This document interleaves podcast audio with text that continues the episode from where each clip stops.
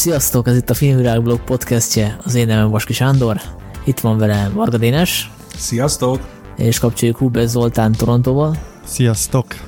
És akkor a mai adásra indítunk egy egész komoly projektet, egy olyan adássorozatot, ami egészen 2020. decemberig fog tartani. A tavalyi év végén ugye a legtöbb filmes oldal és magazin előállt a saját évtizedes top és nekünk is eszünkbe jutott, hogy érdemes lenne készíteni egy ilyen listát.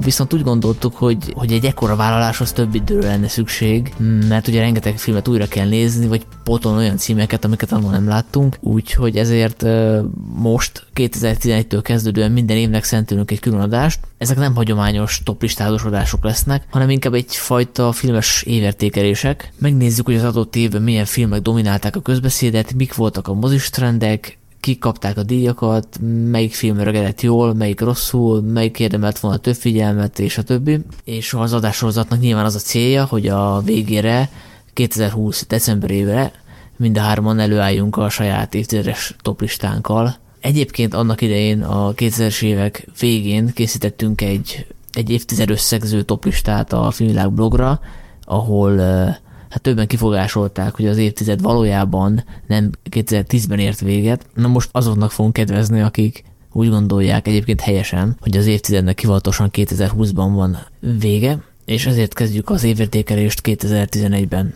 Én annyit tudok előre mondani, én örülök, hogy ebben részt vettek, mert ugye most kilenc év távlatából néztem újra kedvencként elkönyvelt filmeket, és, és nagyon sok izgalmas élmény és meglepetés ért, akár negatív, akár pozitív irányba. Szóval ha ennek az adásnak van valami értelme, hogy tényleg érdemes újra nézni filmeket, mert ahogy az ember változik, a véleménye is változhat a filmekről, és érdemes újabb esélyeket adni, és átértékelni régi berögződéseket. Illetve nálam még az a dilemma is fölmerült, hogy uh, mik azok a filmek, amiket újra akarok nézni, hogy mik azok a filmek, amik hagytak benne egy, egy fajta nyomot, akkor is, ha mondjuk nem kerültek be mondjuk a top 3-ba 2011-ben, de most mégis készítést éreztem rá, hogy megnézem, és mik azok, amik mondjuk bekerültek. Lesz ilyen film is, például a, a Last Frontier melankóliája, azt hiszem nálam az a harmadik helyen volt, ami nyilván nagyon szerettem, hogy a harmadik helyre tettem, de most valahogy nem éreztem rá készítést, hogy újra nézek egy filmet a, a, a depresszióról, Szóval ez is, ez is tök izgalmas kérdés, hogy mi az, ami egy filmbe arra készít, hogy nézd újra. Hát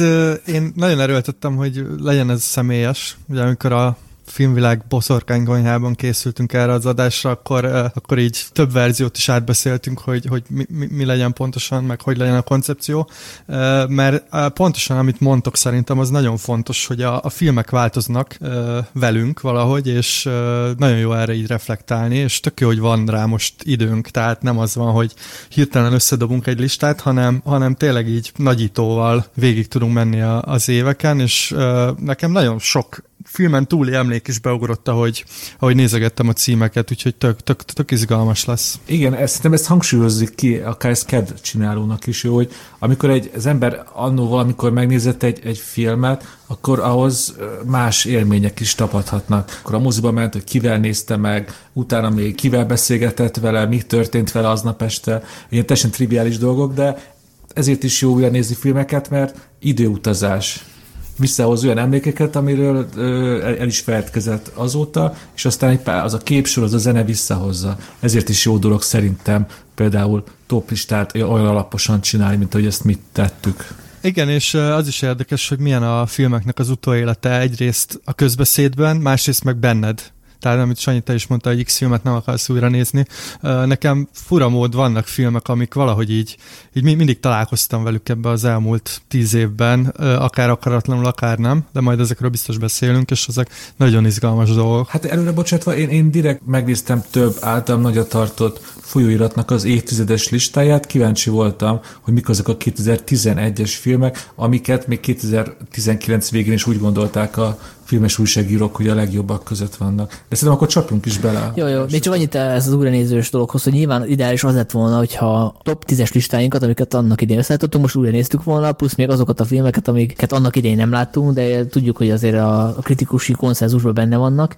Csak hogy erre szerintem egyikünknek sem volt ilyen, legalábbis nekem nem volt időm, tehát ebből a szempontból érdekes, hogy abból a potenciális, nem tudom, 20 filmből, amit újra nézhettem volna, melyiket néztem újra. Ennek igen. is lesz jelentősége. Ez, ez magára az emberről is sokat elmond, meg az ízléséről, igen. Igen. Zoltán, még valami személyesít is akartál mondani, ezt hagyjuk későbbre, vagy? Majd uh, később beszéltünk róla. Aha. Jó, nem akarunk túl mereven ragaszkodni egyfajta struktúrához, de azért le, lehetnek bizonyos rovatok ebben a podcast sorozatban. Például azt, hogy megnézzük, hogy abban a bizonyos évben mik voltak a legnézettebb filmek, amik a legtöbb bevételt termelték, illetve mely filmek kapták a díjakat a díjkiosztókon. Hogyha a, a világszintű mozibevételekről beszélgethetünk, szerintem akkor általánosan itt el lehet mondani, hogy, hogy az elmúlt tíz évben nem változtak annyiban a tendenciák, hogy ugyanolyan típusú filmekre mennek az emberek. Ezt azzal tudom bizonyítani, hogy a tíz legtöbbet hozó filmből kilenc folytatás volt, és a 2011 legtöbb pénzt kasszáló filmje az a Harry Potter franchise-nak a befejező része volt, amit hát ugye nem kell magyarázni, hogy miért hozott milliárdnál is több dollárt. Ja, ami talán érdekesebb a box office listával, hogy ekkor még a Marvel azért nem volt annyira. Ez az Marvelnek így az első, hogy,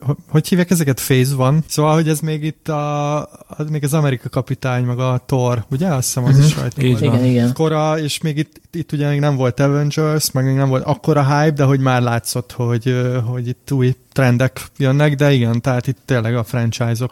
Igen, hogyha megnézzük ezt a, az interneten több helyen is felelhető táblázatot, akkor a, Thor az a 15. legtöbb pénzt hozó film volt ebben az évben, az Amerika Kapitány meg 18. és ezek ilyen becslésszerűen olyan fél milliárd dollárnál álltak meg. Na, a világ ilyen értem viszont változott, hogy ez az eredmény a Marvelnek ha ez ma, ma lett volna, ma lenne, ez egy egyértelmű bukásnak számítana, Igen. akkor pedig ez egy ilyen lassú építkezésnek voltak a biztató lépcsőfokai, és nem akarok előre ugrani, de ugye 2012-ben jött a bosszú állók, amikor az egész így hirtelen így, így felrobbant az egész Marvelláz. De tényleg, hogy még mondjuk szerintem pár címet. Hát a, a, ami legfontosabb, hogy a, ugye amit mondtál, és az első olyan a Harry Potter uh, volt, az nem is tudom, akkor az utolsó rész, ugye? A, a halál, Halál erekéje, i erekéi, második rész, igen, megy az ketté lett bontva. Második a Transformers volt, én most a Domestic Box Office, tehát a, a Egyesült Államok belüli, igen. Volt a Transformers második része, az a Dark of the Moon, az a második rész, ugye? Ez a harmadik. Én a harmadik, ó, bocsánat. A harmadik az a Alkonyatnak a azt hiszem a befejező részének az első fele, mert is két részre volt bontva a befejezés. A negyedik a másnaposok harmadik része, a második, bocsánat, ötödik a Karib-tenger harózainak a fogalmam sincs hanyadik része. Negyedik. a hatodik a Fast and Furious sorozat ötödik része. Ez, ez egy egész érdekes szá, számmisztika, de itt álljunk meg egy pillanatra, igen. A, az Oli a kedvenc sorozatod. A, igen, ez a, tehát azért, na ez az egyik durva dolog, hogy uh, ugye eltelt tíz év, és most éppen megint a Fast and Furious, nem tudom, kilencedik részét várom, ami azt hiszem májusban érkezik a mozikba, tehát ez a sorozat továbbra is él és virul, és ez az ötödik rész volt egy ilyen fordulópont ennek a sorozatnak az életében, ugyanis ez a, azt hiszem a harmadik résznél majdnem kimúlt, a negyedik rész nem is tudom, hogy miért csinálták meg, és ez az ötödik rész volt az, ami teljesen újra fazonírozta ezt a sorozatot, és elképesztően szórakoztató az ötödik rész, úgyhogy minden kétkedőnek ajánlom, hogy ezzel kezdje. Tényleg e- ezekről a blockbusterekről el lehet mondani, hogy, hogy látta az ember, de hogyha fel kéne idézni belőle akár egy pillanatot is, az nagyon nehéz lenne. A halálos iramban ötödik része ilyen itt kivétel szerintem, mert a mai napig élesen emlékszek arra az autós üldözéses jelenetre, amikor egy ilyen fémkocka van lánccal oda rögzítve az egyik van. kocsi mögé. Szóval szerintem az, az, én nem vagyok ennek a franchise-nak egy túlzott rajongója, de az tényleg egy, szerintem egy csúcs pillanata ennek az egész halálos. Igen, és ráadásul azt úgy vették föl, hogy uh, abban nem volt igazából CGI. Igen, a, ez az ötödik rész azért is volt szerintem nagy siker, mert hogy, hogy nem volt sok CGI ebben a filmben, tehát elég sok kaszkadőr, vagy kaszkadőrökkel felvett jelenet volt, és hogyha megnézitek azért ezt a listát, azért itt eléggé CGI-jal megdolgozott filmekről van szó, kivéve talán a másnaposokat, és ez, ez mindenképpen egy ilyen friss folt volt. Akkor be is fejezném ezt a listát, bocsánat. A, ugye akkor a hetedik helyen a Verdák második része, nyolcadik a Tor, ez ugye a legelső Tor volt, ha jól Igen. sejtem. Kilencedik a Majmok bolygójának a második része talán? Első. Első, első bocsánat. Része. Tehát a Majmok bolygó. Ez a lázadás, az a az magyar új címe. Majmok bolygója trilógiájának első része. Ami, ami úgy került a magyar moziforgalmazásba, hogy a Majmok bolygója, kettős pont lázadás. A tizedik pedig az első Amerika kapitány. Amiről persze akkor még nem tudtuk, hogy első, csak sejtettük, hogy lesz folytatás. De azt hiszem, hogy benne volt a címében, hogy The First Avenger, nem? Tehát már, már akkor a Marvel ilyen cselesen építette a saját brandjét, hogy, hogy majd, majd lesz valami. Meg hát, hogyha emlékeztek a, az első Amerika kapitányra, ugye az utolsó jelenet, amikor felébred a jelenbe, kilép, és akkor egy ilyen nagy zűzavarba kerül bele, ami azt hiszem már megelőlegezi a bosszúállóknak a nagy csata jelenetét. Szóval ott épült az univerzum, nagyon szépen építették. Én, én emlékszem, nekem ez nagyon kellemes meglepetés volt ez a film, mert, mert én nem gondoltam, hogy Amerika kapitány, mert egy képregényből ismertem, nem gondoltam, hogy róla lehet bármiféle értelmes filmet csinálni, mert azért nem egy, nem egy ilyen mély karakter, vagy hogy mondjam, szóval kicsit ilyen ugye propaganda célokból született annó, és emlékszem, hogy ez a Marvel film nekem tök kellemes meglepetést okozott, és akkor még ugye nem volt annyira bevett ez a tényleg, amit mondasz, hogy a stáblista végén megjelenő jelenetek, meg tehát ez, ezt ugye a Marvel akkor, akkor kezdte csinálni, és, és emlékszem, hogy ez nekem nagyon tetszett. Igen, nekem is tetszett, talán főleg azért, mert szerintem igen, nagyon jól modernizálták Amerika kapitány karakterét, úgyhogy közben nem, nem hamisították meg, és szerintem egy nagyon jól kitalálták, hogy a, hát ugye a háborús kalandfilm műfaját dolgozzák bele a, a szuperhős történetbe. Nekem a, a film első fele szerintem így látványfilmügyileg közel hibátlan, és a, és a vége az a szokásos kapkodás, amit a mai napig szerintem a Marvel nem tudott kilőni, de igen, egyértelműen pozitív a mérleg. És nem akarok leragadni a blockbusteröknél, mert szerintem ez az év ez messze nem a, a látványfilmek miatt izgalmas, de ami számomra még így pozitív emlék, az a, az X-Men az elsők ebből az évtizedből, ami messze nem volt akkor anyagi siker. 146 millió, illetve ah. Amerikán belül. Szerintem esetleg még a nagy bukásokról beszélünk. Ja, persze. Persze, hát Amerikában azért két, két nagy bukás volt, Ezt... szerintem a zöld lámpás és a kóbolyok és űrlények. És nem tudom, mennyire emlékeztek, de a, a és űrlényeknek elég nagy volt a hype-ja, hogy az egy jó film lesz, legalábbis én úgy emlékszem, hogy, hogy az ilyen város volt, hogy végre majd leporolják a western műfaját, és milyen izgalmas lesz, és ahhoz képest egy borzasztó gyenge film volt. A, a zöld lámpás meg ilyen hírhetten nem jó, ugye Ryan Reynolds adóta is ezzel poénkodik, hogy, hogy ő benne volt ebben, és hogy az jaj. Utólag már-már történelmi távlatból az az érdekes a zöld lámpásban, hogy ez nem egy egyszeri kisiklás volt a DC-ből, hanem azt nem mondom, hogy hasonlóan orbitális bukásai voltak, de több másik film is messze alul teljesített, és szerintem valahol itt válhatott ketté ez az egész DC Marvel dolog, hogy a Marvel folyamatos építkezése mellett a DC-nek ilyen filmek is becsúsztak, mint a Zöld Lámpás például. Hát igen, hogy beszéltünk az Amerika Kapitány kapcsán, hogy mennyire tudatosan építette már akkor a, a Marvel, ugye az már nem tudom, a harmadik vagy a negyedik Marvel film volt, na most ehhez képest tényleg az, az Zöld Lámpás meg a DC az, az azóta sem nagyon találja szerintem a receptjét, úgyhogy igen, ez már akkor, akkor elkezdődött. És mit szóltok, hogy most így, így kibeszéltük a, a milliárdos filmeket, a nagy bukásokat, és azért, de így pénzügyileg volt két nagyon szép, kellemes meglepetése az évnek. Mert ez, ez csak most, hogy készültem az adásra és olvasgattam, és ez nagyon megragadta a szememet ez az adat, hogy ebben az évben jött ki Woody Allennek a pénzügyileg a legnyereségesebb filmje, az Éjfélkor Párizsban, ami ilyen 15-17 millióból készült, és ő azt hiszem 150 millióig ment el világszinten, ami egy hatalmas nyereség, és ha visszaemlékszünk erre a filmre, ez szerintem ez tényleg Woody Allennek a, az egyik legkönnyebben befogadható, legközönség közönségbarátabb filmje, egy, egy csodálatos alapötlettel, mert hát ki az az ember, aki ne szeretne találkozni Hemingway-el, meg a slepjével a 20-as években. Én biztos, hogy beültem volna abba az időgépbe. Meg hát a kritika is szerette egyrészt, meg az Oscaron is ott volt, hogy a legjobb filmre jelölték, ami ugye most már nem fordulhatna elő, sőt a legjobb rendező díját is, legjobb rendező díjára is jelölték, és meg is kapta a forgatókönyvért az Oscar-t, a legjobb Igen, forgatókönyv. Ezért is jó ez az adás, mert most úgy beszélgetünk Woody Allenről, hogy egyértelmű múlt időben, mert soha többé nem fog ilyen megtörténni díj szempontjából, meg ugye pénzügyi szempontból sem ezzel Hát meg tegyük hozzá, hogy, hogy elképesztő sok uh, sztár szerepelt abban a filmben. Tehát azért most ez már nem fordulhatna elő, és szerintem is Woody Allennek a, az talán az utóbbi húsz évből a, a leg, legjobb filmje. Úgyhogy nem, nem véletlen, hogy, hogy, hogy nagy siker lett, és szerintem is ez leg, leginkább fogyasztható tőle. Ami még a 11-es filmekből így kiugrik, már olyan szinten, hogy kevés pénzből készült, aztán ahhoz képest hatalmasat kaszált, ez a francia életre valók, ami például magyar szinten is csodálatos dolgot vitt végbe, hogy megnézték pár ezred a moziba, és aztán tényleg a, a bemutatva a szájhagyománytan könyvé példáját, és sok-sok hónapon keresztül fent maradt műsoron, és azt hiszem majdnem százezer nézőig elment. Ez ilyen tényleg szökőjében egyszer történik egy filmmel a mozikban, és ezt az életre valók megcsinálta, és például a Franciaországban is olyan rekordot döntött, hogy az Améri csodálatos életének a rekordja döntötte meg, hogy a francia filmek közül külföldi forgalmazásban a legtöbb pénzt hozta. Nem tudom, ti mennyire vagytok elégedett ezzel a filmmel, de valamire nagyon rátapintott a, és a művész mozikba járók körében. Egy valamással kezdem, én nem láttam még ezt a filmet sose, úgyhogy majd egyszer megnézem, de annyira nem, tehát nyilván meg fogom nézni valamikor, de... de... Hát, hogyha nem egy 2011-es filmeket listázó adás kedvéért nézed meg, akkor szerintem soha nem fogod. Tehát most lett volna az ideális alkalom. Na jó, de pont erről beszéltünk, hogy most volt x napom újra nézni filmeket, és hát nem ez, nem ez jutott, nem, nem jutott be abba az 5-10-be, amit, amit fonttal vettem. Vagy akkor nézd meg az amerikai verziót, az a felkiáltás. Hát na, ne, hát azért az...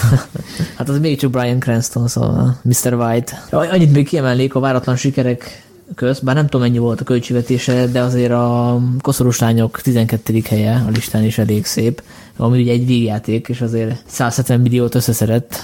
A koszorús lányokat tényleg ki akartam emelni egyébként, mert szerintem a, az utóbbi évtized egyik legjobb vígjátéka.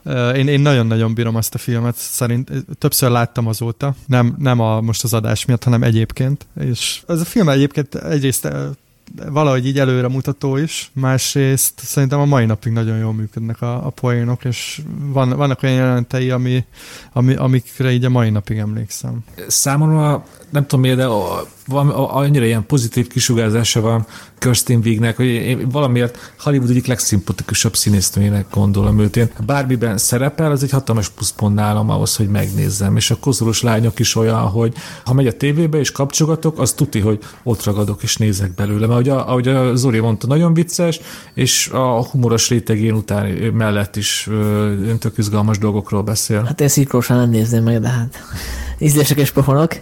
Egy dolog még kimaradt a nagy bukásoknál, Sucker Punch.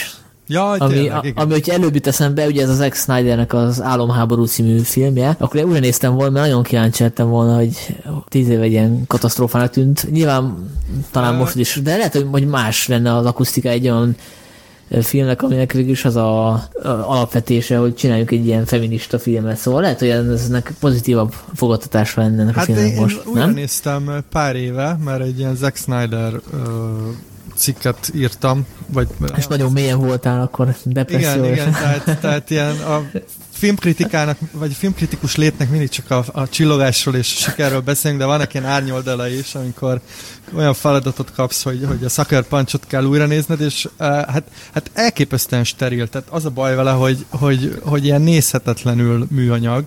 Uh, egyébként nekem ez a bajom magával a rendezővel is. Tehát én, én nem szeretem a, a, a stílusát, mert szerintem így a, a, csinál egy ilyen nagyon látványos, de egyébként nagyon steril vizuális felszínt, és egyébként nincs mögötte semmi. Legalábbis én, én, nem, én a Watchmen sem szeretem, meg a, meg a, uh-huh. meg a batman vagy mi az a, az igazságligája, meg ezeket se, úgyhogy... Engem az a film már annyira taszít már így egy-két képkocka láttán is, hogy sose láttam, és nem is fogom soha megnézni. Ezt én így bátran uh-huh. kijelentettem. Térjünk át a díjakra. Oscar díjak, díjas? Szerintem a díjakról annyit érdemes így általánosakban elmondani, hogy szerintem amit egy év kapcsán érdemes vizsgálni díjak tekintetőben, hogy, Kám, hogy Berlinben, hogy Kámban, és végül az Oscaron mit nyert. Ennél persze sokkal több fesztivál meg díj van, de ezek szerintem e- ezek mutatnak valamit az év erősségéről filmek tekintetében. És hogyha, nem tudom, Sanyi, mit szólsz ahhoz, hogyha időrendben megyünk, és Berlin, Kán, Oscar. Azt hittem az Oscar kezdem, de jó, rendben legyen akkor az Mert Oscar. igazából én nem, nyilván nem akarok minden díjon végigmenni, csak az, ami az év szempontjából fontos, hogy ugye 2011 elején ugye mindig februárban van a Berlini Filmfesztivál, ahol egy iráni film nyerte az Aranymedvét, a Nédör és Simin, Igen, ez a magyar címben is benne a... Szuper. Néderissimi egy vállás történet, azt hiszem az a hivatalos címe. És szerintem e- ezt az aranymedve díjat azért kell kiemelni, mert ez a film aztán később is fel fog bukkani a díszezonban, és aztán az évtizedes listákon is nagyon sokszor felbukkan. Tényleg ez a kritikusok szerint ez az évtized egyik legerősebb filmje. Aztán jött Kán, ahol pedig... Csak egy pillanat Igen? még, hogy a Berlinbe a legjobb színész és a legjobb színésznő díjait is a, ennek a filmnek a színészei és színésznői kapták meg gyömlesztve egyben. Illetve hát azért azt ne felejtsük el, hogy a zsűri nagy díját a Torinoi Ló nyerte Berlinben. Ez, ez is nagyon fontos, igen. Tehát a legnagyobb magyar filmsiker, és talán az egyetlen olyan film, ami nem, nem az egyetlen, de a, talán a háromból az egyik magyar film, ami fölkerült a évtizedes toplistákra, és néhol bizonyos kritikusoknál. Ugye a, a testőrségekről meg a Saul fia mellett. Igen, de talán ugye Tarbélának a neve miatt a Torino ló- ló- lóval én több helyen találkoztam, mint a, mint az, mint a testvérségekről, vagy a Sau fiával, mert hát nyilván ez a Tarpélai életműben is egy ilyen fontos pont, de, de valóban, hogyha az évtized magyar filmjeit sorolnánk, akkor, akkor ennek mindenképp ott a helye, mert, mert tényleg a mai napig visszatér. Kámban pedig az aranypálmát megint csak egy olyan film kapta az iráni film, ez az iráni film díjához hasonlóan, amit azt nagyon sokat emlegetünk, ez ugye Terence Maliknak az életfája, és ott szerintem még nagyon fontos kiemelni a zsűri nagy díját, az egy török film, a, volt egyszer egy Anatólia, Once Upon a Time in Anatólia, amit kevesen ismernek, viszont akik ismerik, azok nagyon nagyra tartják. Nem tudom, ti láttátok-e ezt a filmet? Én láttam, és uh, szerintem egy nagyon-nagyon szuper film. Uh, hosszú és uh, lassú, de elképesztően jó hangulata van, nagyon beszippantja az embert. Uh, én sajnos nem moziba láttam, hanem talán egy-két évvel később otthoni forgalmazásban, de nagyon-nagyon szuper, úgyhogy mindenkinek ajánlom. Úgy tudnék hozzá kedvet csinálni, vagy inkább erre tenni, hogy ez a világ leglassabban folyó ilyen police procedural filmje, nem tudom, erre van-e jó magyar szó. Hát van a, van a filmben egy nyomozás, de szerintem azért annyira nem lassú. Inkább a, a nagyon fontos szerepe van a, ennek a török tájnak, mert ugye valami he- hegy, ilyen fe, felvidéken vagyunk. Hát ez a, igen, ez a belső Anatólia. Belső igen. Anatólia, ugye ilyen, tényleg ilyen világvégi uh, cucc, és uh, nagyon sok benne az állókép, amikor egy tényleg egy ilyen panoráma képen így egy autó megy a poros úton. Nekem ilyen képek ugranak be, hogyha a filmre visszagondolok, meg, meg tényleg ilyen gyönyörű képek, és van egy nyomozás, de, de tényleg azért nem, a, nem az ilyen 5 másodpercenként vágunk, és ömlenek be az információk, hanem a másik véglet. De nagyon, szerintem nagyon jó rá lehet állni, és nagyon szuper. Igen, igen én, én most a héten néztem meg a podcast kedvéért, és nehéz ráhangolódni, de aztán a táj meg beszippent ez az egész, hogy, hogy ott vagy a török rendőrökkel, és hallgatod őket, ahogy arról beszélgetnek egy hulla felett állva, hogy akkor most a megye határ hol húzódik, mit írjanak a jelentésbe, hogy ez nem tudom, Kakmankili vagy Szukmankili tartományba találtuk el a hullát, és ez így perceken keresztül megy, és akkor rájössz, hogy, hogy tényleg valahogy ilyen, ilyen monoton lehet a, rendőr, a rendőri munka, mint ahogy ezek az emberek bemutatják. Tehát akkor az olyan, mint egy román új hullámos film, nem? Mint a rendészet, nyelvészet. Van, van, van Van hasonlóság. párhuzam, igen. igen. Abszolút. És hogyha most egy nagyot ugrunk, és eljutunk az Oscarig, ugye azt kell tudni, hogy mi most 2011-ről beszélünk, de ugye az Oscar az mindig a következő év februárjában tartják, és az előző év filmjeit ö, jutalmazzák, de mivel itt mindig vannak ilyen csúszások, hogy ami Amerikában 2011-es bemutató, az nálunk sokszor 2012-es. Ilyen például szerintem most ezért érdemes elmondani, hogy Berlinben, Kámban olyan filmeket díjaztak, amik aztán joggal az évtized legerősebb filmei közt szerepelnek. Ehhez képest viszont az Oscaron a legnagyobb nyertes az a Néma filmes lett, ami öt Oscárt nyert olyan fontos díjakkal, mint a legjobb film, legjobb rendező, legjobb főszereplő, és például az életfája az, az nem nyert semmit, három jelölés. Hiába jelölték háromra. Nem tudom, ti hogy emlékeztek vissza a Néma filmesre? Nekem az egy tipikus egy ilyen gyorsan tova tűnő sláger, amit, akkor, akkor tetszett, és most így utólag nem értem, hogy, hogy az egész felhajtás miért történhetett. Én, én értem, hogy miért kapott díjat, mert ugye Hollywood így általában díjazza a saját magáról szóló filmeket, szóval ebből a szempontból is narcisztikus. És én emlé- úgy emlékszem, hogy ez a film tök szórakoztató, meg, meg ilyen tök, tök kedves film. A, a kutyára emlékszem egyébként a legjobban, meg a, meg, meg a főszereplőre, aki szintén Oscar díjat nyert, de hát most biztos, hogyha most így leadná a tévé, akkor megnézném, ugye, hogy szinkron probléma sincs annyi, és ellennék rajta, de hát nyilván, nyilván nem emlegetjük itt az évtized legjobb filmjei között. Hát ez tipikusan az a film, amire utólag így nem nagyon emlékszünk, tehát hogy arra emlékszünk persze, hogy egy néma film, kvázi néma film megnyerte az Oscárt, de hogy nem kerül a diskurzusokban, nem hivatkoznak rá, nem tudom, filmesztéták, a, a filmvilágban nem említjük meg, mint valami trendet elindító filmet. Jó, de mondjuk az Oscarral kapcsolatban csak annyi, hogy például jelölve volt legjobb filmnek a a War Horse Spielberg-től, nem tudom mi a magyar címe. A hadak útján. A hadak útján, tehát most tényleg komolytalan dolgok ezek azért valahol. 2012-es Oscar gálának a másik nagy nyertese az Martin Scorsese-nek a leleményes hugója volt, ami ugyanúgy öt Oscar díjat nyert, viszont azért ezeknek a díjaknak egy jelentős része inkább ilyen technikai Oscar volt, és annyit akartam egész Hugo dologról elmondani, hogy én emlékszem, hogy akkoriban így mindenki húzta, így, hogy mondják ezt, hogy így szívta a fogát, hogy, hogy így mi történik Scorsese-vel, mert ugye ezelőtt volt a Viharsziget, azelőtt talán az, vagy a Tégla, vagy az Aviátor, szóval azért kimondhatjuk, ez messze nem a legjobb korszaka volt scorsese és mindenki féltette, hogy elvesztette a zsenialitását, és aztán hát tudjuk, hogy mi történt vele az évtized későbbi részében. Meg ugye az is probléma volt, hogy ez egy 3D-s film, és hogy hogy, hogy csinált ilyet a mester, hogy eladja magát az ördögnek és 3D-s filmet csinál. Egyébként zárójel, akkor még azért 3D-s filmek nagyon pörögtek a moziba, már meg szépen kikoptak, tehát így meguntuk őket. Igen, akkoriban sokat beszéltünk arról, hogy azért nem tudom, meghal a mozi, mert, mert a 3D leural mindent, meg nem tudom, emlékeztek-e, voltak ilyen, ilyen rémlátomások, és tényleg én arra emlékszem, hogy Scorsese főleg emiatt. Tehát tényleg úgy tűnt akkor, hogy Scorsese így beáll ebbe a commerce vonalba, ilyen szép lát látványos, de egyébként tök érdektelen filmeket csinál, és hát most ezért érdekes egy ilyen toplistázás, mert hogy tényleg látjuk, hogy mi történt, tehát nem ez. És a 3D is eltűnt, tehát én nem nagyon emlékszem az utóbbi időből olyan filmre, ahol, ahol a 3D egy ilyen nagy hype lett volna. És Scorsese fényesebben ragyog, mint valaha.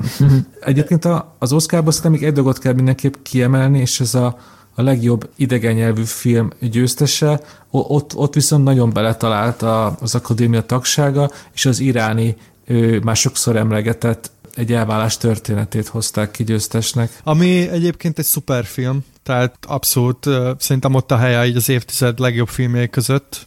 Ugye Asghar Fahradi a rendező neve, aki egyébként azóta is rendületlenül gyártja a filmeket, én nekem nagyon tetszett tőle még a, az, az ügynök, azt hiszem az a magyar címe, de, de talán ez a legerősebb filmje. Hát de, de győzzetek meg, mert bevallom őszintén, én nem láttam, hogyha csak két mondatot mondtak, hogy ezt miért nézem meg holnap este. Ez olyan, mint a Marriage, Marriage Story, csak nem olyan vicces.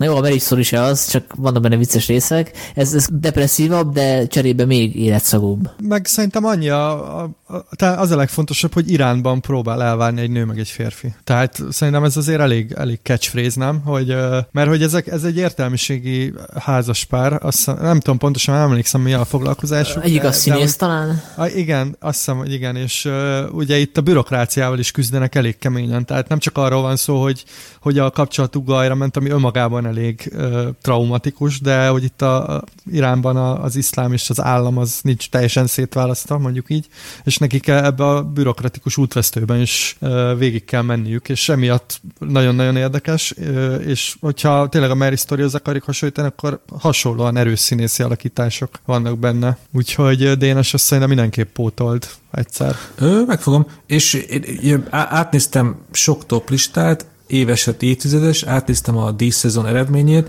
és arra jutottam, hogy, tényleg, hogy díjak és toplistázások tekintetében igazából ez az iráni film, az elvállás története, az életfája emelkedett ki a mezőnyből. Érdekes módon az éves listákon még nem bukkant fel, viszont hogy a múlt az idő, az évtizedekben már nagyon-nagyon sokszor szerepelt, az a Margaret. Nem tudom, ti ez a 2011-es filmhez mit szóltok?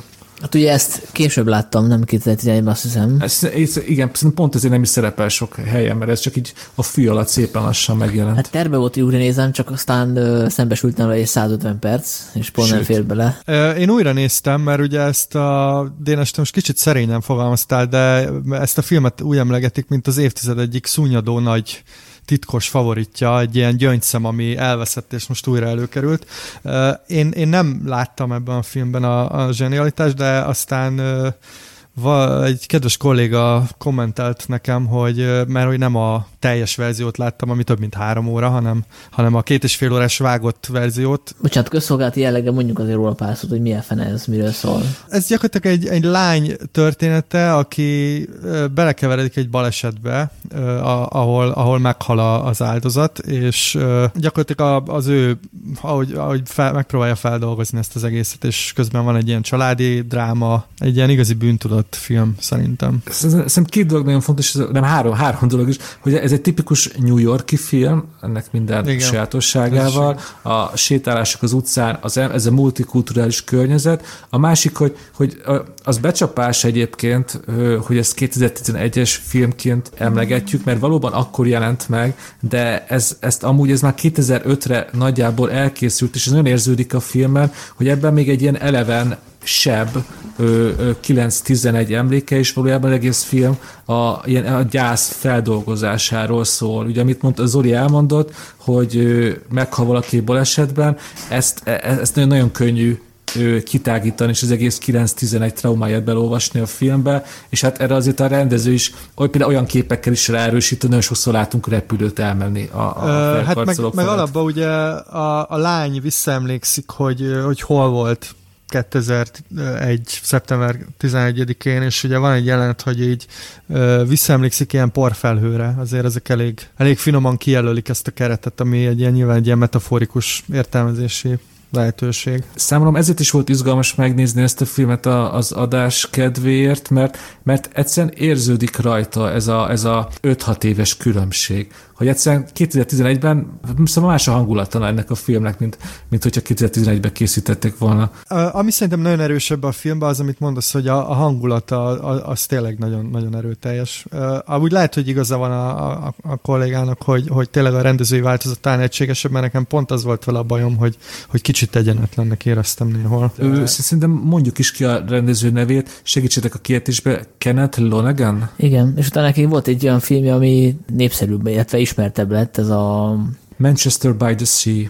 a igen, csak mi a magyar címe? A régi város, talán? A régi város. Igen, egyébként a Margaretről még annyit, hogy a, ö, ugye nagyon sokáig nem tudták ö, fogyasztató, vagy hát mozi bemutatóra képes állapotba hozni, és végül Martin Scorsese és az állandó vágója Thelma Schoonmaker segített megvágni azt a verziót, ami végül a nagy közönség elé került. Ö, És még szerintem azt tegyük hozzá, hogy, hogy elképesztő a, a szereposztás, mert ugye játszik benne többek között Jean Reno, Mark Ruffalo, Matt Damon, és a főszereplő lány Anne Pekin, aki ugye most az Irishman kapcsán került a, nem tudom, hogy az érdeklődés középpontjába újra, és egyébként nagyon, nagyon izgalmas. Igen, és ő az, aki, aki elég fiatalon Oscar kapott, ugye? Ha jól emlékszem, 11 évesen. Igen? Azt nem tudom. Aha, igen, igen, 11 évesen ő volt a második legfiatalabb az Oscar díj történetében, aki Oscar díjat kapott a zongora. Zongora lecke? Én, én nem láttam a zongora leckét, más Anne Pekin filmeket azért láttam, és nem tudom, ez alapján kimerem jelenteni, hogy ez tényleg egy ilyen, ilyen karrier csúcs alakítás, amit a Margaretben művel. Szóval így, tényleg így, így érzelmileg teljesen lecsupuszítja magát, és hajlandó arra, hogy, hogy, hogy, hogy, hogy sokszor itt teljesen ilyen antipatikussá váljon a néző számára, amit művel ezzel a, hát nem is tudom, a, a bosszú hajszolásával. Igen, egyébként van a filmnek egy ilyen tini filmes vonala is. Nyilván nem a tini vígjátékra gondolok, de hogy azért ez egy, ez egy ilyen érzelemvezérelt tinédzser is, ezt tegyük hozzá. És egyébként az vicces, hogy mondtad, hogy karrierje legjobb alakítása, mert egyébként 37 éves a- az Anne Pekin, szóval azért még szerintem ő, őróla sokat fogunk hallani. Akkor következő napi rendi pontnak szerintem érdemes megnézni, hogy annak idején mik voltak a kedvenc filmjeink. Nem tudom, ti hogy vettek vele.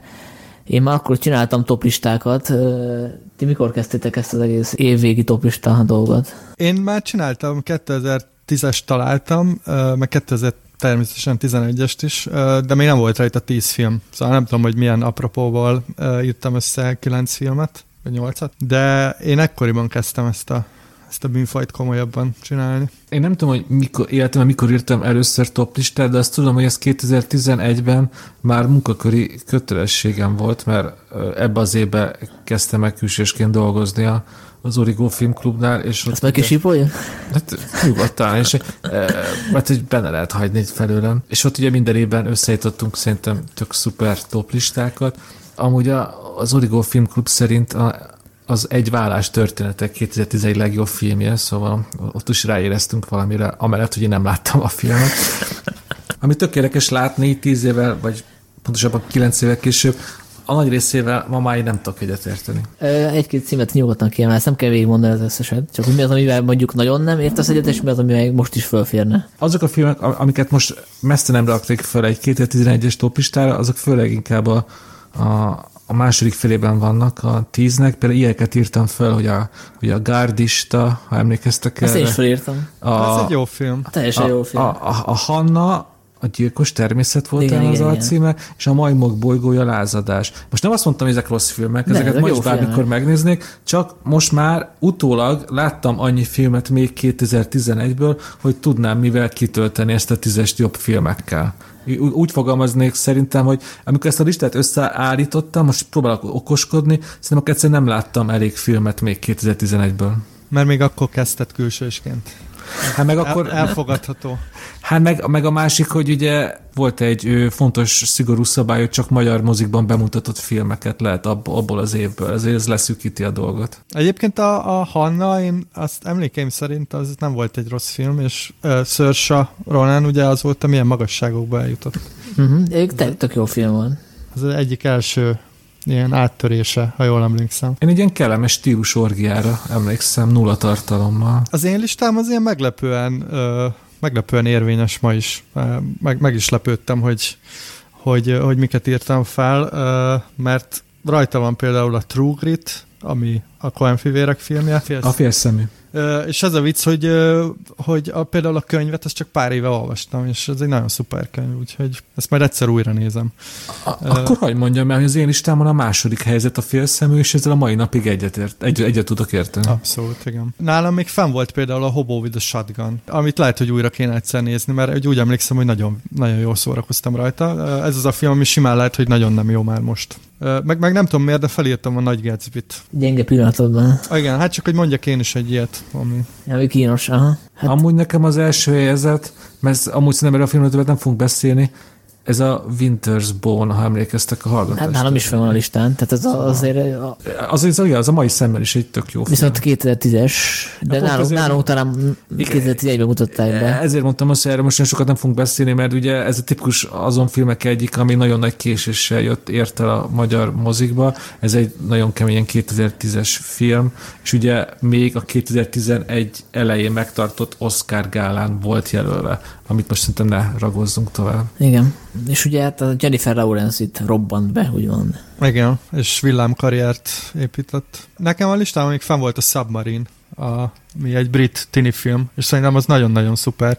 A Richard Ayoade a nem tudom, ismeritek az IT Crowd című sorozatot, abban volt a fő geek, neki az első rendezése, jól emlékszem, és például ezt is sajnálom, hogy nem néztem azóta újra, mert úgy emlékszem, hogy nagyon-nagyon jó hangulata van. Az én listámon is fent van, csak hogy ismét, Zolira rá így Tromfolj? Tron, tromfoljak. Azt szerintem az egy iszonyúan szeretni való, ugyanakkor nagyon fanyar humorú coming of, of age film, ami tényleg szerintem az benne a legszebb, amit az Zoli mondott, hogy, hogy bármikor újra tudnám nézni, és szerintem azt lehet meg is fogom tenni a közévőben most nagyon, most így emlegetve azt a filmet, nagyon nagy kedvet kaptam hozzá. Ö, és nekem van még egy film, amit nagyon-nagyon szeretnék újra nézni, mert úgy emlékszem, hogy elképesztően vicces, az a Trancsírák, az a magyar címe a Tracker és Dale versus the Evil, egy ilyen horror paródia, ahol azt a klasszikus horror motivumot forgatják ki, hogy, a, hogy egy, a, egy ilyen fiatal társaság elmegy az erdőbe, és a rednekek nem támadnak rájuk, de ők azt hiszik, hogy rájuk támadnak. Hát a két helyi rednek, tra- Tracker és Dale, ilyen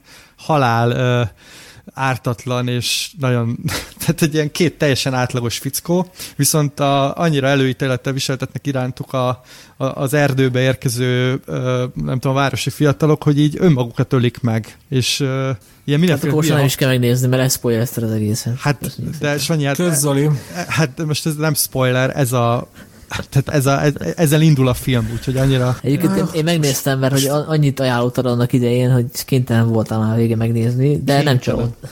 De nem csalódtam tényleg. Nem csalódtam? Jó, jó volt.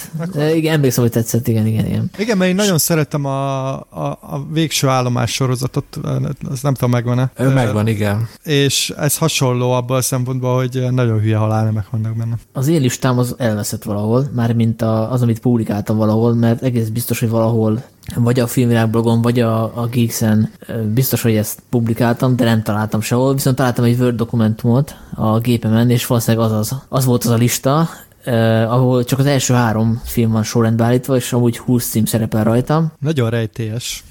Tehát az, hogy nem tudom, hogy ez most a végleges verzió volt, vagy ezen még dolgoztam, az látszik, hogy próbáltam a sokszínűségre törekedni, mert annak idején jártam uh, Udinébe a távol-keleti filmek észak-olasz fesztiváljára, amit egyébként most elálasztottak a koronavírus miatt, mert április végén lenne úgy, de most júni, június végén lesz. És azért rátettem egy jó pár ázsiai filmet a, a listára. A címeket nem is mondom, mert valószínűleg senkinek nem mond semmit. Azt hittem, Sanyi, hogy üzbék művészfilmek vannak a nincsenek.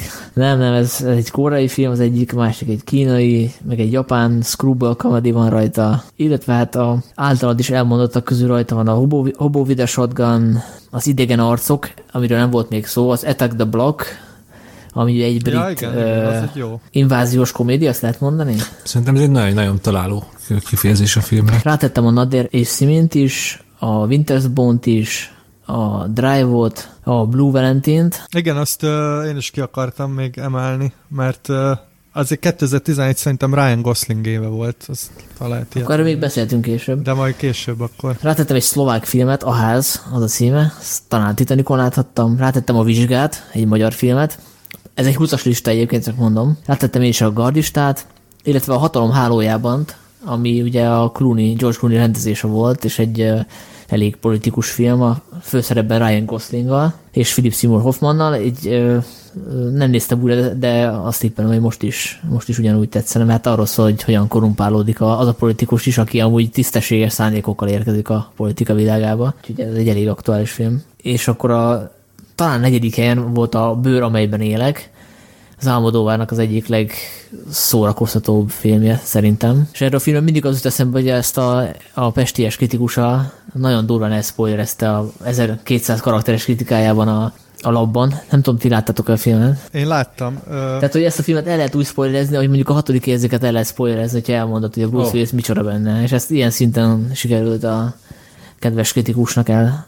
Szerencsére én már akkor olvastam a kritikát, amikor már láttam a filmet, de azért, de azért felhúztam magam rajta. Harmadik helyre betettem a melankóliát, amit most újra is néztem. Tehát, hogy mondtam, hogy nem, nem szívesen néztem újra, de azért neki gyűrközködtem, és tegnap újra néztem. Ja, én úgy értettem a, a bevezetődben, hogy azért nem nézted újra, mert nem akarsz... Hát de gondolkoztam hogy egy fél órát, hogy újra nézzem, aztán... Hát de majdnem annyi idő, mint a film. film tehát első, első a hallgató, úgyhogy tehát ezt, ezt áldozatot meghoztam a kedves hallgatókért. És megbántad, hogy megnézted? Hát most már valószínűleg nem kerülne fel egy tízes listára.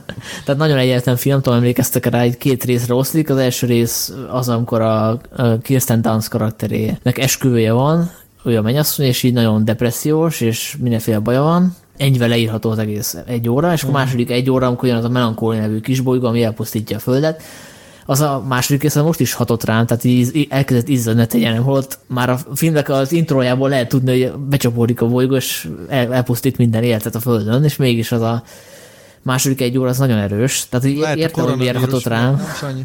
Lehet egyébként, igen, tehát az, általános szorongásra jól rátapint a film. Szóval igen, tehát egy picit túltolta a mester.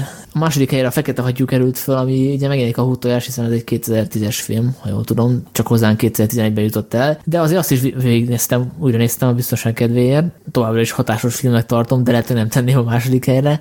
Nem tudom, mennyire emlékeztek rá, de az Aronofsky nagyon durván tolja ezeket a horrorfilmes ijeszgetős effektusokat, amikor például akarja hitetni, hogy a, hogy a Natalie Portman balett palettáncos karakterének ilyen víziói vannak, és hogy halucinál, és minden második jelenet halucináció, és én szó szerint ilyen jumpscare vannak, amik a legolcsóbb horrorban vannak, és és nem tudom, hogy másodszor már nem tudtam idézőjelek köznézni ezeket, a, ezeket az effekteket, tehát nem gondoltam, hogy ezek többek annál, mint amik eredetileg a olcsó horrorfilmekben. Tehát, hogy sok-sok volt a olcsó horrorfilmes effektekből. Ráadásul egy idő után már ki lehetett találni, hogy, se, hogy semmi nem igaz, ami vele történt, tehát minden a fejében játszik kvázi, és kevésbé volt erős a, a hatása.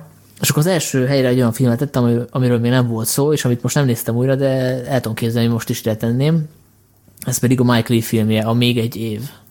Ó, oh, most megleptél. Aki látott már Michael Lee filmet, az el tudja képzelni, hogy milyen. Tehát egy nagyon hétköznapi sztori, nincs benne, nincs benne óriási nagy dráma, csak így a, megtörténik az élet. Dénes hoztál valami listákat, és azon rajta volt, és akkor ugrott be, hogy tényleg ez egy tök jó film. De sajnos ja. már nem volt időm újra nézni, de például ez az egyik, amit szívesen újra néznék. Következő programpontunk az lesz, hogy mindannyian hoztunk egy-egy filmet, ami 2011-es és valamiért nekünk személyesen fontos, és ezeket a filmeket újra néztük. A többiek is újra nézték, ha minden igaz és erről fogunk most beszélni, hogy miért volt nekünk fontos ez a film, és hogy most az újranézés után mit gondoltuk róla, de előtte még következzen egy állandó rovatunk, amikor a podcast valamelyik korábbi vendége elmondja, hogy neki mi volt ebben az évben a legfontosabb film, vagy melyik az a film, amiről szívesen beszélne.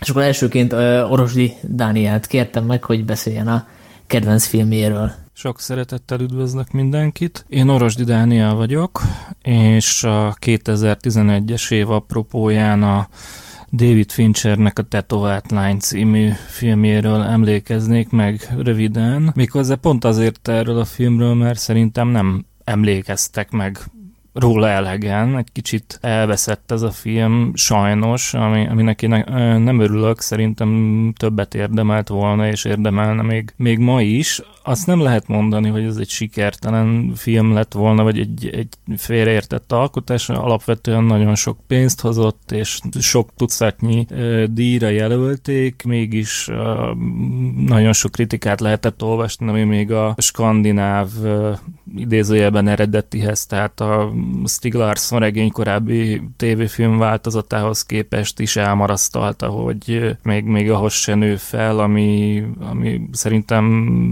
hát vicces, tehát már, már a casting szintjén is, főleg a, hogyha a férfi főszereplőre gondolok, akkor sokkal jobban ö, sikerült, de én, én minden szempontból úgy éreztem, hogy egyrészt az első megfilmesítésnél is ö, sokkal jobb, másrészt pedig a Larsonhoz is méltó, vagy, vagy hát méltóbb, mint a valami miatt uh, körülrajongott uh, tévéfilm. Én őszintén nem éreztem azt egy átlagos tévéfilmnél jobbnak, és mégis, mégis világsikert aratott. A Fincher film viszont ahhoz képest volt csak, volt csak sikeres, hogy mekkora produkció volt, és meglepően sokan nyilatkoztak róla lesajnálóan. Többek között egyébként a filmvilágban is Kolozsi László, aki a Fincher hiányát kérte számon a filmen, ezt, ezt szintén nem értem teljesen, illetve annyiban értem, hogy ez, ez nem, úgy, nem úgy Fincher film, mint mondjuk a Harcosok klubja, de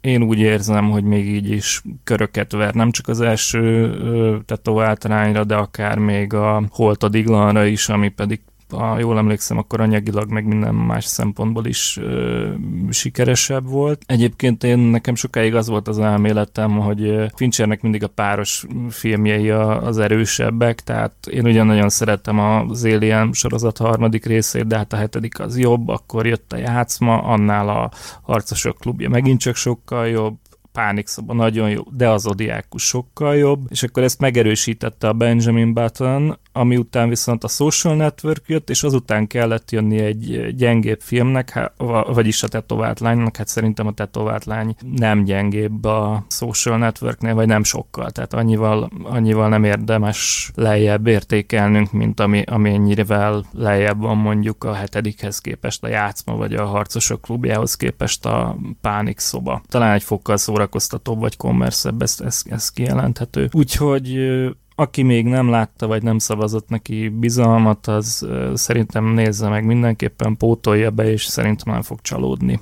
Köszi. Egy dolog, egy dolog miatt szeretnék hozzászólni a tetovált lányhoz és ahhoz, amit az Oros Dani elmondott, hogy, hogy azért ez nem volt akkora pénzügyi siker, mint amit vártak tőle.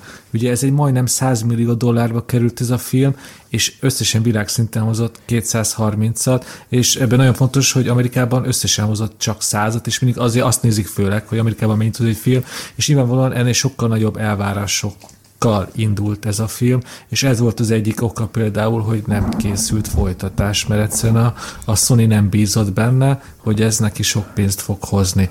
Hát igen, mert ez egy bestsellerből készült, ugye a, a Millennium trilógia, és ugye, ahogy Dani is mondta, van egy svéd verziója, ami egyébként szerintem sokkal jobb, mint a Fincher féle verzió. De érdekes, nekem tök érdekes, hogy Dani ezt a filmet emelte ki ebből az egyébként nagyon erős évből. Most ő nem azt mondta, hogy ez a legjobb film egyébként, én azt kértem, hogy hozzon egy filmet, ami szerinte fontos, ami vagy ami, ami igen, igen, mondhatjuk igen. úgy, hogy ez az év egyik alulértékeltebb filmje szerinte. Na, akkor térjünk át a mi alul vagy felül vagy túlértékelt filmjeinkre. Szerintem ne én kezdjem, mert én hoztam a legnehezebb filmet. akkor kezdem én. Én a Drive-ot hoztam, a Nicholas Winning filmjét, Nekem ez nem volt annyira nagy kedvencem, fölkerült a top listámra ugye, de egyszerűen túl nagy volt a hype, és túl közeli volt az élmény ahhoz, hogy akkoriban pontosan tudja, hogy most például mennyi ebbe az irónia, és mennyi, a, amit komolyan gondolt a, a rendező, nem tudtam eldönteni, ezért újra néztem, és uh, igazából hasonlóak az élményeim, mint első alkalommal, tehát hogy amit tetszett benne, annak idején az most is tetszik, nyilván a, a hangulata, ez a a kulság, ami, ami árad a Goslingból, és vannak dolgok, amikre most is azt mondom, hogy mi a fene. Tehát amikor megszól a Real Hero című szám, ami arról szól, hogy egy igazi hős, a, a nyilván a Goslingra vonatkozik, hiszen őt láthatjuk a képsorok alatt, tehát hogy a Rest valószínűleg szándékosan túlja túl ezt a, ezt a macsó gicset, többnyire jól is áll neki, de továbbra se tudtam százszerzalékosan azonosulni ezzel, viszont a hangulatát azt, azt most is imádtam, tehát hogy fantasztikusak a, a, a képek, a vágóképek, ahogy az éjszakában autózik. Nagyon jó az, ahogy megismerkedik a Kerry Mulligan által alakított szomszéd nővel, szóval tök jól szórakoztam, és most, most is fölkerülne a top listámra, hogy az első három helyre azt azt nem tudom, de azt gondolom, hogy ez továbbra is a rendező egyik legjobb filmje. Mm, nekem rajta volt egyébként a top listámon, még pedig a második helyen, tehát én ezt a filmet nagyon szerettem, és tökre örültem, hogy ezt hoztad, és újra néztem, mert hogy visszajött az, uh, ahogy néztem, ami miatt annó felraktam ezt a listára, és ezt már el is felejtettem. És az, amit mondasz, ez a, nekem egy ilyen egészen álomszerű hangulata van a filmnek. Ilyen, ilyen lebegős, tényleg ezek a, nekem a fények maradtak meg, és most, most tíz év után, vagy kilenc év után teljesen visszajött, hogy annó a moziba ezt miért, miért szerettem annyira. A, amit mondasz a, a dalválasztással, meg ezzel a gicsel kapcsolatban, ez szerintem abszolút tudatosan van túltolva. Szerintem ez egy ilyen, egy, egy, ez egy ilyen szuperhős filmnek egy ilyen sajátos fricskája, és azért szerepel ez, a, ez az ominózus szám, és tényleg nagyon ambivalens az egész, nagyon-nagyon fura, nehéz eldönteni, hogy most az tényleg ott, ott micsoda, de hogy ez nekem pont ez tetszik benne, mert hogy olyan teljesen kizökkentő. Ez tipikusan az a film, ami szerintem nekem jobban tetszett, mint annó. Még, még inkább pedig annó is nagyon tetszett. Nekem az az elméletem, hogy, hogy amit látunk ebben a filmben, azt a referen, azt, azt, azt tényleg komolyan gondolta, és hogyha ebben van irónia, az, az, az, az, az minimális. Egyrészt a, a film élményre alapozom, másrészt a, a, a Dán rendező nyilatkozataira, hogy ő egy ugye mi filmkritusok mindig jövünk a filmtörténeti példákkal, hogy miből nyúlt, miből inspirálódott ez a film, de a rendező az ö, legtöbbször ezt ilyen Grimm meséhez hasonlította lovaggal, sárkányjal. És tényleg ez a világ legegyszerűbb története, sárkány helyett mafiózókkal, és a lovak helyett Ryan Goslinggal. Én szerintem, ahogy egy Grimm mesébe, úgy ebbe se fér bele ilyen, ilyen elidegenítő irónia, ez tényleg egy ilyen archetipikus mese. És a, annak akkor is nagyon-nagyon működött számomra, és most is, hogy ennek tényleg sem semmi köze a valósághoz. Ez, ez azt mutatja be, hogy a mozi az elmúlt nem tudom, több mint száz évben egy teljesen különálló valóságot fejlesztett ki magának, és mi ebbe lépünk bele, és 90 percig benne vagyunk ebbe a világba, és így számomra ez, ez nagyon-nagyon működött. Tehát egy személyesebb része, hogy én is örültem, hogy ezt hozta a Sanyi, másrészt nagyon féltem tőle, mert emlékeztem, hogy 2011-ben kezdő filmkritikusként egyrészt imádtam ezt a filmet, másrészt egy, egy, egy, egy, egy ilyen túl áradóan rajongó kritikát írtam róla, amit most újból elolvastam, és hát hát eléggé túl van írva és túl van dicsérve a film, azzal együtt a lényegi mondani valójával egyetértek, és a, film is, a filmmel kapcsolatban is ez volt bennem, hogy nem mertem utána soha újra nézni, mert mi van, hogyha én ezt ö, benéztem, és ö, mégsem jó ez a film. Viszont szerencsére a kritikám annyira nem sikerült szerintem tökéletesen, viszont a film maga az, az továbbra is fantasztikus, és ennek nagyon örülök, hogy, hogy, hogy visszajött ez az érzés, mint kilenc éve. Szerintem egyébként szándékosak ezek a utások, tehát az olyan értek egyet, mert hogy nagyon sok filmre, mint ilyen előképként hivatkozik a Rev, tehát De is meg, meg is idézi, tehát hogy, mondtam, tehát, hogy igen, is. csak hogy Tarantino ezt csinálja, és Tarantino sem mondjuk azt, hogy egy ilyen hagyományos zsánerfilmet akart csak csinálni, ahol a nem tudom, jó meg a gonosz harca, tehát hogy ő mindig belevisz egy ilyen réteget, egy ilyen boss modern mázat. Itt is ugyanúgy megvan szerintem. Nekem csak az arányokkal voltak, arányokkal kapcsolatban voltak kérdéseim, hogy, hogy néha picit talán túltolta a biciklit. Próbálok visszaemlékezni, hogy, hogy miért rajongtam annó ezért a filmért nagyon, hogy ugye akkor nagyon benne voltam ebben a film bolond korszakomba, és megnéztem a Drive-ot, és igazából ez olyan érzésem volt, hogy, hogy én milyen okos ember vagyok, mert amit te is mondtál, Sanyi, hogy így, ha nem is közben, de egy utólag így pontosan láttam, hogy ez Michael Mann, ez Jean-Pierre Melville, és akkor is lehet sorolni, és ez ilyen, a maga számára ez így hülye hangzik, de így ilyen tök okosnak gondolhatja magát az ember, amikor egy ilyen filmet lát, és közben még eszébe jut 10-20, és így össze tud rakni egy ilyen épikoc, építőkockákból egy ilyen nagyon szép várat. Ugye ezt a Refül megcsinálta egy filmmel, én meg jobb hiány egy kritikával, meg egy ilyen gondolatmenettel. Nekem nagyon fura volt, hogy teljesen visszajött az a, az, az élmény, amit a konkrétan a mozi teremben éltem át. Abból szempontból is érdekes volt nekem, hogy rácsodálkoztam bizonyos színészek jelenlétére. Például a Brian Cranstonra, nem is emlékeztem, hogy szerepelt benne a filmben. Hát én például Oscar Isaac-en lepődtem. Igen, ő nagyon kezdő volt. Ugye a Brian Cranston, meg ugye a Mr. White a Breaking Badből, ami 2008-ban indult, de én azt hiszem a második évad után csatlakoztam be, tehát hogy nagyjából itt, itt kezdtem el nézni a Breaking Bad-et, tehát nekem ő még nem volt ekkor ikonikus színész, e, és így utólag hoppá, mondom, nem is tudtam, hogy szerepelt benne egy meglepő élmény volt. Igen, szerintem ezt hangsúlyos, hangsúlyozok is ki, mert számomra is meglepő volt, ugye, ha Drive-ról beszélünk, akkor neonfények, Scorpio, Jackie, autós üldözés Los Angeles, de amiről tényleg nagyon kevés szó esett akkor is, és szerintem hát ha valaki újra nézi, akkor utána meg is lepődött, hogy, hogy mennyire fantasztikusan jók a mellékszereplők ebben hogy egytől eddig, ahogy mondtátok, Oscar Isaac, ugye Albert Brooksot még nem mondtuk külön, őt amúgy Oscarra jelölték legjobb mellékszereplő kategóriában, miatt ezen tökre meglepődtem, és ugye Ron Perlman is szerepel ebbe a filmben, és egy csúcspontja, mint egy ilyen, egy önző, vérengző gangster. Szóval Refn ezt nagyon-nagyon összerakta, nem csak hangulatilag, hanem a színészválasztásnál is nagyon össze nem tudott hibázni ott sem. És akkor mi a te filmed, Zoli? Ó, Sanyi, váratlan kérdés. Az én filmem az a Scott Pilgrim a világ ellen, ami ugyan 2010-es, de Magyarországra 2011 elején jutott el, és Mindenképp ezt akartam 2011 kapcsán emlegetni, mert hogy én ezt a filmet annyira szerettem annó, hogy egyrészt többször megnéztem moziban, aztán utána láttam még jó párszor, és meglepődve tapasztaltam, mikor beírtam az IMDb-be, hogy én 10 pontot adtam erre a filmre, ami talán kicsit túlzásnak érzem, de valószínűleg ez a moziból kijövet történhetett, és nem tudom, hogy talán 3-4 film van az IMDb-n, amire én 10 pontot, vagy tíz csillagot adtam, úgyhogy ez nekem egy ennyire meghatározó élmény volt. A másik dolog, ami miatt ez a film nekem nagyon fontos, az, hogy nekem kimaradt a tinédzser koromból a, a képregény, mint olyan, tehát volt egy pár képregényem, de soha nem kattantam rá a műfajra, viszont Scott Pilgrim után megvettem a Scott Pilgrim a világ ellen, hogy hat kötetes, egyébként borzasztóan jó és nagyon könnyen beszippantó képregény folyamot, és ezzel így elkapott a gépszi, és azóta is keményen fogyasztom a képregényeket, úgyhogy Edgar Wrightnak ezúttal is köszönöm, hogy bevezetett a képregények világába, mert hogy szerintem ez egy ilyen nagyon-nagyon jól sikerült képregény adaptáció, ami visszaadja a, a képregény műfajának a nem tudom, ilyen vizuális és történetmesélési sajátosságait, amellett, hogy persze van benne egy ilyen nagyon gamer vonal is. Nem tudom, miket lehetne még itt kiemelni, a szereposztás, a rendező személye, tényleg ez egy, ez egy szerintem majdnem tökéletes film, amit ráadásul uh, idén nyáron Torontóban néztem újra, uh, mert egy ilyen évfordulós vetítés volt, ahol a Brian O'Malley, a képregény rajzolója is részt vett, és uh, nem nem egy olyan vetítésen, ahol a a közönség a tényleg minden egyes szót, sort, dallamot dallamtöredéket együtt üvölt a vászonnal, mert hogy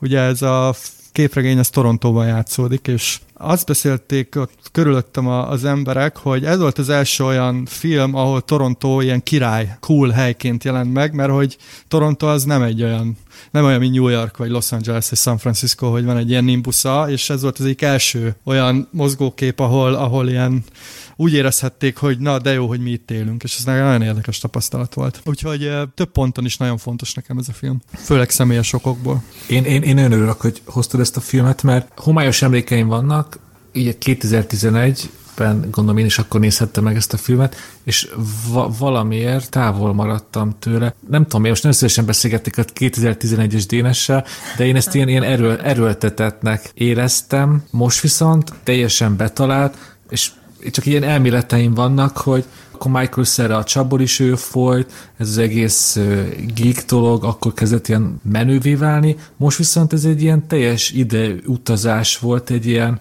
már, már letűnt korszakba. Most megnéztem, és a film kapcsán ilyen gyerekkori emlékek jutottak eszembe, amikor még a számítógép előtt ültem, játszottam, és a haverokkal arról beszéltünk, hogy alakítsunk zenekar, de aztán nyilván nem csináltunk semmit, csak játszottunk. És akkor, de, és akkor, és akkor láttam ezt a Michael Szerát, aki tényleg, aki nyilván úgy, úgy geek, meg úgy gamer, hogy közben van egy nagyon menő punk zenekara, és amúgy meglepően jó csajokat szed össze. Ezért én mosolyogtam a film közben, hogy azért, azért dobja őt a Brie Larson, és aztán összejön a Mary Elizabeth Winstead. Igen. Szóval azért, na, ez ilyen kicsit ez azért... Kanada.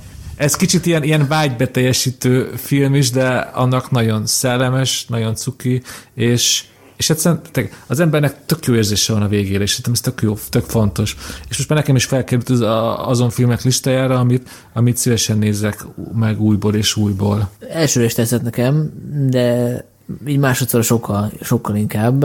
Hozzáteszem, egy picit tudatmódosult állapotban néztem meg, nem szándékosan, és, és baromira bejött a Wright-nak a vizuális stílusa. A képregényt szerintem nem olvastam, talán csak az első kötetet, Akkor úgyhogy nincs ajánlom. összehasonlítás alapom, de hát ennél képregényesebben nem lehet meg filmesíteni szerintem egy, egy történetet. Azon jártam, amikor a Michael Cera kiúlik az ablakon, akkor én a barát is olyan mint a legelső alkalommal, és hát eddig is tudtam, hogy a Szera egy nagyon zseniális komikus, tehát a Arrested Development óta követtem az ő pályáját, de hogy itt is nagyon kiderült a számomra, hogy helyenként minimális eszközökkel tud nagyon-nagyon vicces lenni. A Mary Elizabeth Winstead is az egyik nagy kedvencem, úgyhogy a castingra sem lehet panasz. Bocs, csak hogy a, a castingról annyit, hogy szerepel a filmben Amerika kapitány, akkor a, a Macaulay Culkinnak az öccse, aki most nem jut eszembe a neve. Kieran. Culkin. Igen uh, akkor... Uh, Alison Pill, Anna Kendrick. Igen, tehát hogy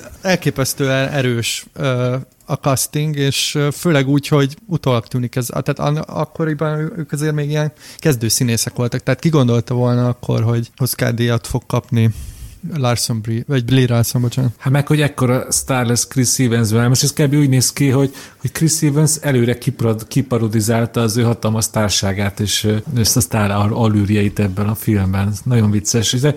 Az a jelent, az például most konkrétan viccesebb, mint annó 2011-ben, amit Chris Evans művel ebben a, művel ebben a filmben. Szóval, hogyha előbb olvasod a képregényt, és utána nézed csak a filmet, akkor a képregény alapján kb. így képzelted volna a főszereplőt, mint a Michael Cera? Egyébként az a vicc, hogy igen, talán egy kicsit nem ennyire málé, de, de, de, de hogy nagyon jól áll neki ez a, nagyon jól áll ez a, amit mondasz, hogy szerintem is egy ilyen nagyon, ilyen nihilista komikus vagy nem is tudom mi erre a jó szó. Tehát tényleg ilyen, ilyen eszköztelen, és, és egy-egy ilyen nézésével, vagy egy, egy ilyen várándításával teljesen elvisz egy jelenetet. De amit, amit mondtunk arról, hogy, hogy tehát a képregény nyelvéhez tökéletesen illik az, az, a, az a fajta filmnyelv, amit, amit Edgar Wright használ, de hát tegyük hozzá, hogy ő egy zseni, tehát szerintem a Cornetto trilógiája az szintén ugyanilyen izgalmas filmnyelvileg. Mm. Ja, azon lepődtem meg, hogy nem válik unalmassá a filmnek a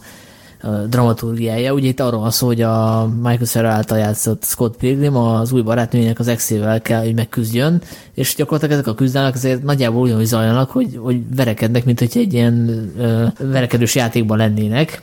Ugye a videójátékos dramaturgia, hogy minden level végén van egy, egy algonoszt, és Igen. mindig meg kell küzdeni. Igen. És, és nem válik egyáltalán unalmassá. Tehát ugye az szerintem a Wright-ot dicséri az ő vizuális tehetségét. Hát meg, hogy ezek az algonoszok, ezek mindig mások, és mindig tök izgalmasak. Például most teszem, hogy beszélgettünk arról, hogy milyen izgalmas, hogy Chris Evans az egyik algonosz, de például van benne egy, egy vegán karakter. És az a poén, ami Torontóban is, már, már 2011-ben is elterjedt volt 2010-ben egyébként. Két, bocsánat, két, Tehát azt mondjuk, hogy egy 2010-es film igen. január, január 6-án mutatták be Magyarországon, úgyhogy hat napon múlt, hogy ez a film szerepelt a listánkon. szóval, Mázlim volt ez a vegán kultúra, amit akkor már Torontóba egy lehet rajta nevetgélni, az nálunk kb. most az elmúlt egy-két évben lett akkora, hogy ez, hát, ez a poén, ez most bocsa, nálunk is üt. Ugye ez a képregényben is benne van már, ami 15 éves. Tehát, ja. Uh, ja. A fáziskésés, igen. Zoli, te, mint a kanadai kultúra avatott szakértője, szerinted elkészülne ez a film ebbe a formában? Tehát, hogy ez a poén benne lenne most, hogy vegánokat cikizünk? Szerintem mondjuk ez még beleférne, valószínű. De lehet, hogy már máshogy készülne, nem tudom. Az biztos, hogy az egyik épületet melebontották, ami szerepel a filmben, úgyhogy egyébként zárójelben nekem azért is nagyon érdekes volt most újra nézni a filmet itt Torontóban, mert hogy voltam például ott koncerten, ahol a koncertjelentet forgatták, és egyébként nem messze lakom attól a kastélytól, ahol Chris Evans filmet forgatott, tehát most, most van egy ilyen extra réteg ennek az egésznek. Nyilván, hogyha akár három éve azt mondjátok, hogy én ezt még Kanadába fogom nézni, mint torontói lakos, akkor valószínűleg így körberölgök mindenkit, tehát ez is nagyon érdekes, hogy, hogy hova jut az ember, akár kilenc év alatt is. Én akkor még elmondhatom a kedvenc jelenetemet, amit így, hát nem felsikítottam, de így, így, nagyon, így ki, kiugrott a szívem a helyről. Biztos emlékeztek, a film vége fele valamikor megjelenik a plusz él, életet jelentő kis fej a képernyőn, ugye a kis videójátékos humor, és akkor megkérdezik Michael Szerát, hogy most mit, mit csinálsz, és akkor getting a life, és akkor elkapja azt a kis hát ugye angolul neki tök sok értelme van, és ezeken annyira tetszik, hogy, hogy ilyen, ilyen, ilyen nagyon ilyen kirobbanóan szellemes dolgokkal van tele ez a film, hogy, hogy ez, ez messze nem csak egy ilyen felszínes ugra-bugra videójátékozás tűnik el, hanem tényleg arról szól, hogy, hogy ez a geek srác végre kiálljon magáért, és a kicsit nőjön fel az érzelmi élettel. Szóval nekem nagyon, nagyon tetszett ez a film most. Én azt imádtam, a, akkor sikítottam fel, amikor a, találkozik, a, tehát önmagával kell harcolni egy ilyen, nem is tudom milyen neve, valami me, nem tudom milyen megaszkot, vagy nem tudom valami mehaszkot, és akkor úgy, úgy oldják fel a jelentet, hogy haverkodva elválnak egymástól. Szerintem nagyon nagyon vicces dolgok. És akkor következő egy kevésbé vicces film, Dénes. Igen, szóval hát most ide elég, elég radikális váltás lesz a, a Scott Pilgrim a világ után. Én ugye a, az életfáját hoztam, mint hát mondhatjuk, hogy mint a kedvenc filmemet 2011-ből, de két dolgot kell itt igazából tisztáznom, hogy hogy én ebben nem voltam biztos, először újra kellett néznem, mielőtt ezt kijelentem, hogy ezt hozom, megnéztem, megbizonyosodtam róla, és a másik az, hogy ez a film nekem úgy vált egy nagyon-nagyon kedvenc filmemmé, hogy, hogy igazából olyan nagy okosságokat én, én, én nem tudok róla mondani, mert ez tényleg egy olyan film, hogy így jó nézni, jó elmerülni benne, de például ugye a Drive-ot most tök jó ki lehet elemezni filmtörténetileg, a Scott Pilgrim-et ilyen uh, geek szempontból. Az élet fája, én azt éreztem, elolvastam, amit írtam róla 2011-ben, akkor tényleg csak a felszínt kapargattam, most megnéztem a hosszabb három órás verziót, és most úgy éreztem, hogy megint egy, egy szinttel beljebb jutottam, ugye biblikus történet, meg egy, egy család szétesésének a története, de még mindig azt mondom, hogy az egyes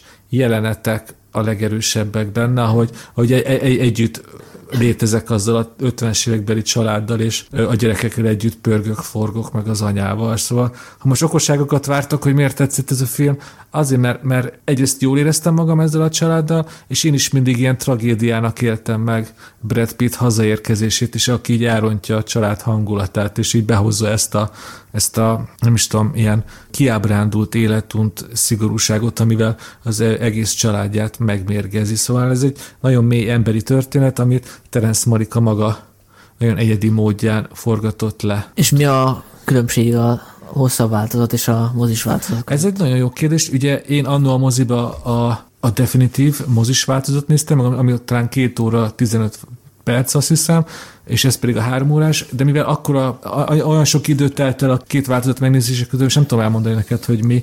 Több a dinoszaurusz? Nincs több, de szerintem, pont ezt mondom, hogy ha most nekem kritikát kéne írnom, ebbe a filmbe nagyon könnyű belekötni. Például a három órás verzió rettenetesen önismétlővé válik, mert tele van ugyan, ugyanazzal a jelenettel, máshogy, fel, máshogy megmutatva, hogy van a három kisgyerek, meg az anyuka, és pörögnek a ház körül, ö, vágják a füvet, játszadoznak, és így éreztem azt, hogy persze, ezt már a Malik elmondta ötször, hogy milyen jó, felszabadultan a, az, a pillanatnak élni, de másrészt annyira jó volt ezt nézni, hogy nem bántam, hogy önismétlő a film. Hát én is úgy voltam vele, hogy tök jók ezek a részek, ahol kvázi belepillantatok valaki másnak a gyerekkorába. Nem tudom, az a Meliknek mennyire személyes önéletrajzi vonatkozású. Kicsit úgy, mint hogyha az lenne. Ahogy az éveket nézzük, akkor nagyjából kijön, ő is az 50-es években lehetett gyerek. Igen, szóval, hogy az szimpatikus, hogy igazából nem történik semmilyen izgalmas, fontos dolog, tehát a mindannyiunk gyerekkori emlékeinek szerintem, hogy apró tévés dolgokat így fölnagyítunk, és nagyon mágikus dolgként éljük meg azt, hogy játszunk otthon mondjuk a kertben, és az a kert az ilyen vadregényes igen. tájnak tűnik, Ez, és igen, minden apró... gyerekkoromban visz vissza a film. Igen, csak hát itt az a kérdés, hogy ez mekkora terjedelemben viselhető el, illetve hát itt az arányokkal volt nekem a probléma másodszorra is, hogy picit önismétlővé válik, ahogy te is mondtad. Én mondjuk a mozis változatot néztem, és már az is annak tűnt, meg hogy vannak teljesen megmagyarázhatatlan dolgok benne, például a Sean, Penn karaktere, aki szerencsétlen ott kóvályog a, a filmben, van vagy nem tudom, 10 perce, semmi nem derül ki vele kapcsolatban, hogy neki mi a szerep ebben a filmben, és hát van egy finálé. Hát a, a, drama, Sanyi, hát a, a dramaturgia. Hát azt tudom, hát rájöttem, szóval érted, az világos. De ja, hogy, hogy, úgy, ja, de, hogy, de hogy ki, teljesen kívánnánk belőle, akkor se változna nagyon meg. Tehát, hogy mit, mit tudunk meg róla a, a felnőttkori ényéből? Az, hogy boldogtalan? Így hogy nem szereti a várost. Igen. És hát ugye itt a, ami nagyon lehúzza ezt a filmet számomra, az a befejezés. Tehát, hogy egy Uber, Uber, Uber meg a gics a, tömeg, a túlvilágon. Tehát, hogy azt nem tudom, hogy hogy lehet menteni. Tehát nem, nem, nem tudom, Dénes vagy-e akkor amerik fan, hogy ezt meg tudod magyarázni, hogy mi szükség volt arra? Mondom, mondom, most velem könnyű dolgotok lesz engem kell összefeszíteni, mert, mert, mert én nem tudom nektek ilyen, ilyen jó hangzó, racionális érvekkel megvédeni ezt a filmet. A, a túlvilág jelenetet, én csak azt mondani, hogy néztem, és egy pillanatra gondoltam gicsesnek, de most, hogy kimondtad ezt az út, és visszagondoltam rá, igazából tök fura, hogy miért nem gondoltam annak. Mert most ilyen képkocák megjelennek előttem, az kb. a Gics tankönyvi példája. De mégis, amikor amire a film odáig elért, nem tudom, a, ilyen maliki keresztény agymosás, mert ez egy, ez egy, ez egy milyen keresztény film, ugye ö, arról szól, hogy ö, igazából az Isten és az ember kapcsolata, hogy az ember elviseli-e azt, hogy nem kaphatja meg arra a választ, hogy, hogy amikor rossz dolgok történnek vele, akkor ezek a rossz dolgok miért történnek? Hogy az Isten akarata? És egész szívnek ez egyik ilyen központi motivuma, ugye, hogy Brad Pitt ugye erre egy rossz választ ad, meghasonul, a, a Jessica Justin, az anya karaktere meg elfogadja a dolgokat úgy, ahogy van. És a végén, az a végső jelent, az kb. nekem a Jessica, az a anya életszemléletének a győzelmét jelent. Az az egymásra találása. Ott még Brad Pitt is elmosődik a végén, ugye ott a, az kb. már egyes értelmezések szerint, sőt, hát úgy, úgy is néz ki, hogy az már a túlvilágon játszódik, vagy legalábbis ahhoz nagyon közel. Igen, csak itt közbeszúrnék pillanatra, hogy ugye beszéltünk itt az Oscarról, meg hogy a és a legjobb színész díjat a Jean Dujardin kapta a Néma filmesért, és jelölték Brad Pittet is a pénzcsinálóért. Holott szerintem ezért a filmet kellett volna jelölni, tehát itt nagyon-nagyon jó Brad Pitt ebben a szigorú apa szerepében, aki szereti a gyerekeit nyilván, de ezt nehezen tudja kimutatni.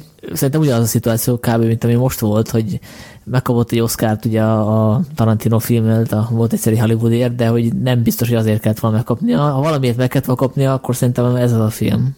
Hát, és nem is jelölték hát érte. Olyan, olyan, olyannyira jó volt a, a Brad Pitt ebben a filmben, hogy nem tudom, emlékszem arra, hogy így, hogy így van ez a családi idél, és akkor megérkezik a kocsi, még ki se száll a Brad Pitt, de már én is összerend, összerezzentem, mint a gyerekek, hogy úristen.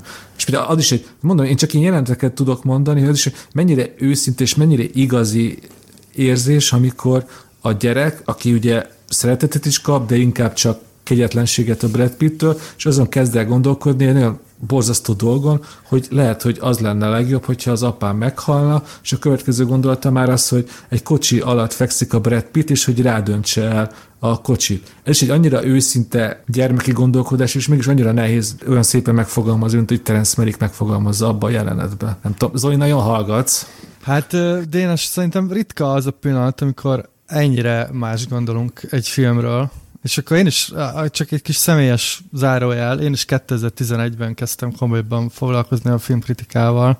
2011-ben debütáltam például a Filmvilág blogon, ahol Baski Sándor keresett meg egy e-maillel, és emlékszem, amikor láttam ezt a filmet, akkor elbizonytalanodtam, hogy lehet, hogy velem van valami baj, mert hogy ezt a filmet tényleg így elég magasra jutott az évvégi listákon, meg stb. Én viszont nagyon-nagyon nem szerettem ezt a filmet, és most újra néztem, és hát most sem szeretem jobban, most egy kicsit jobb a véleményem, mint annó, de szerintem ez a film ez egyrészt borzasztóan egyenetlen, tehát itt, az, nem finoman fogalmaztok a, a gicsel kapcsolatban, ebben, ebben nagyon-nagyon durván gicses dolgok vannak. Például ez a suttogós voice-over, ahol olyan mondatok vannak, ami egy ilyen Coelho könyvben is kilógna szerintem, tehát ilyen szeressük egymást, mindent szeressünk, szeressük a fénysugarat, nem tudom, ilyen, ilyen hasonló dolgok. Másrészt szerintem a, a, a film egyetlen, tehát nagyon tetszik a, a, a gyerekkori tényleg ez ez, hogy a gyerekkor meg van ragadva, szerintem ez, ez tényleg nagyon jó. Ez, ez elkapja azt, amit, amit, amit mondtatok ti is, hogy, hogy ezek a felnagyított kis apró gyerekkori élmények, de ugye, ha jól értem, Melik itt egy ilyen, olyan ambiciózus vállalkozást akar, hogy itt a, ezt az egészet egy ilyen kozmikus távlatba helyezni. Ez a két dolog, ez nagyon nem jön össze szerintem. Tehát itt, itt több film van egybegyúrva, szerintem így tök jó, ki lehetne belőle vágogatni részeket, amik nagyon jól néznének ki. Nekem nagyon tetszettek ezek a természeti képek, ami 2011-ben azért még nagyon előremutató volt. Most már azért, hogyha most már vannak ilyen természetfilmek, amik ezt már meg, megugorják bőven. De nekem ez a, a Sean Penn karaktere, tehát én úgy éreztem magam végig a film alatt, mint Sean Penn, ilyen teljesen zavartan néztem magam elé, hogy most itt mi történik, és szerintem Sean Penn is hasonlóan érezhette magát a forgatáson. Másrészt a, a vége, én ezt úgy értelmeztem, hogy itt a túlvilágon vagyunk, és beteljesedik itt a, a igen, ez az isteni akarat, de én ezt egyszer nem, nem tudom lenyelni. Tehát, hogy ez hogy következik, meg, meg miért ez a győztes idea, stb.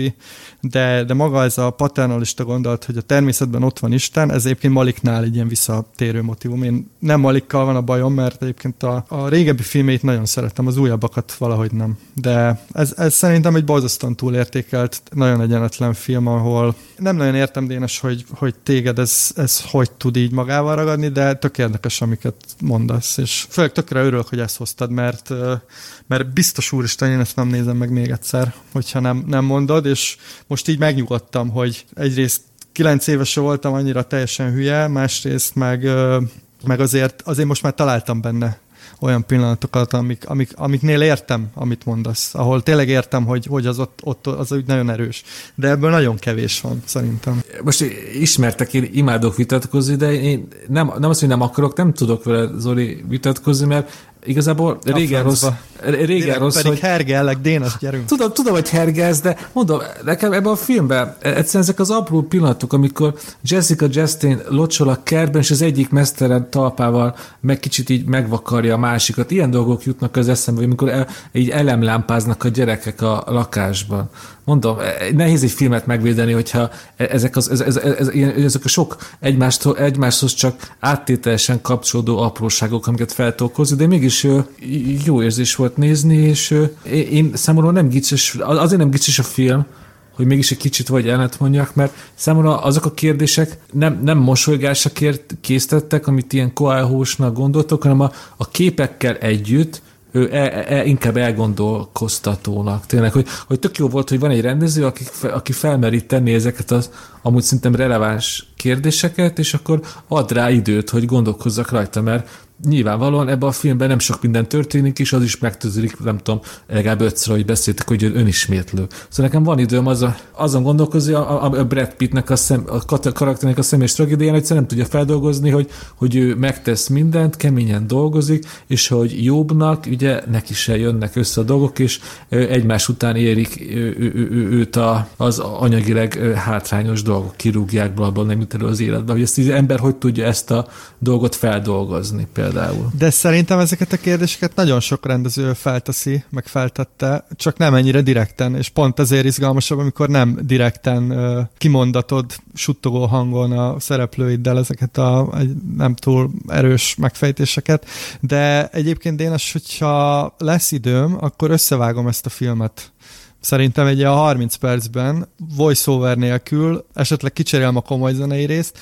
megtartom azokat a képeket, amik szerintem nagyon jók, és akkor valószínűleg egyet fogunk érteni, hogy ez egy szuper film. Na, várom, várom a, a te Malik film verziódat. Egyébként ez egy tök jó videoklip alap lenne, tehát hogy el tudnám képzelni ezt a filmet, hogy menne egy ilyen egy, egy partiba a háttérbe vetítik, ahogy a Jessica Pontosan. Chastain a egy ilyen VJ, a lábát. Egy ilyen VJ. Igen, igen, igen. Ez, is, ez is nagyon fontos, hogy Jessica Chastain még meg is locsolja a lábát. Ezt nem mondtam, az is tök fontos. Igen. De ezt most mit nélkül mondom, hogy igen, egy kicsit olyan, nem tudom, olyan, olyan kedvesen, ez is tudom megvédeni, olyan, olyan kedvesen együgyűvé teszi szerintem ez az embert, a, ez a három órás sürgés-forgás Malik kamerájával a ház körül. Azt azért említsük meg, mert most így Malikot emlegeted, de azért az operatőr, az Emanuel Lubecki volt. Azért szerintem itt a, inkább az ő kamerájáról van szó, mert hogyha ismeritek a, a munkásságát nyilván, és azért ezt a fajta lebegős, gyönyörű kameramunkát hozta az ember gyermekében, a visszatérőben, tehát azért itt, itt, itt tudom, hogy mindig Malikot szokás emlegetni, de szerintem ő itt minimum társalkotója ennek a filmnek. Jó, csak ugye, de Malik az, aki azt mondja Lubeckinek, hogy ismét csak vett föl a szél által fodrozódó függönyt, megint mutasd meg a, a levelek között átszűrődő fényeket, szóval értitek ezeket a tipikus Maliki képeket. Ja, persze. Szóval ez ő is kell.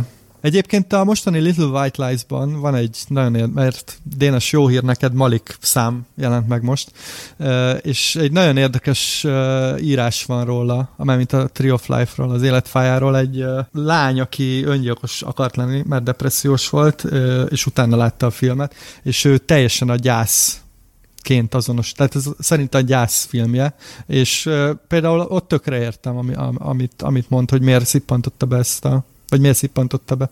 Azt is értem, amit te mondasz, tehát, hogy, hogy, hogy téged is le tud ez nyűgözni, meg, meg így egyszerűen csak sodródsz ezekkel a képekkel. Nekem ez nem működik, de, de van ilyen, tehát vannak olyan filmek, amik egyszerűen nem találnak be valamiért. Ez jó, hogy mondod, mert szerintem ez, ez is egy tök fontos és izgalmas rétege a filmnek, hogy a gyász, mert ugye azzal kezdődik, hogy ez a három fiúból az egyik meghal. És akkor igazából ez ilyen visszaemlékezésnek is felfogható, de hogy miért pont ő halt meg, vagy mi történt velük addig a pontig, hogy ő neki kellett meghalni. És akkor igazából ugye a show, ugye mit szerepe van Sean Pennek ebben a filmben, ez ugye valójában az ő visszaemlékezése kicsit, hogy, és ugye szerintem ez egy nagyon erős pillanat, hogy ez a gyerek ugye vergődik, rájön, hogy az ő ártatlansága az fokozatosan szétfoszlik, és rájön arra, hogy ő hiába utálja az apját, nagyon hasonlít rá.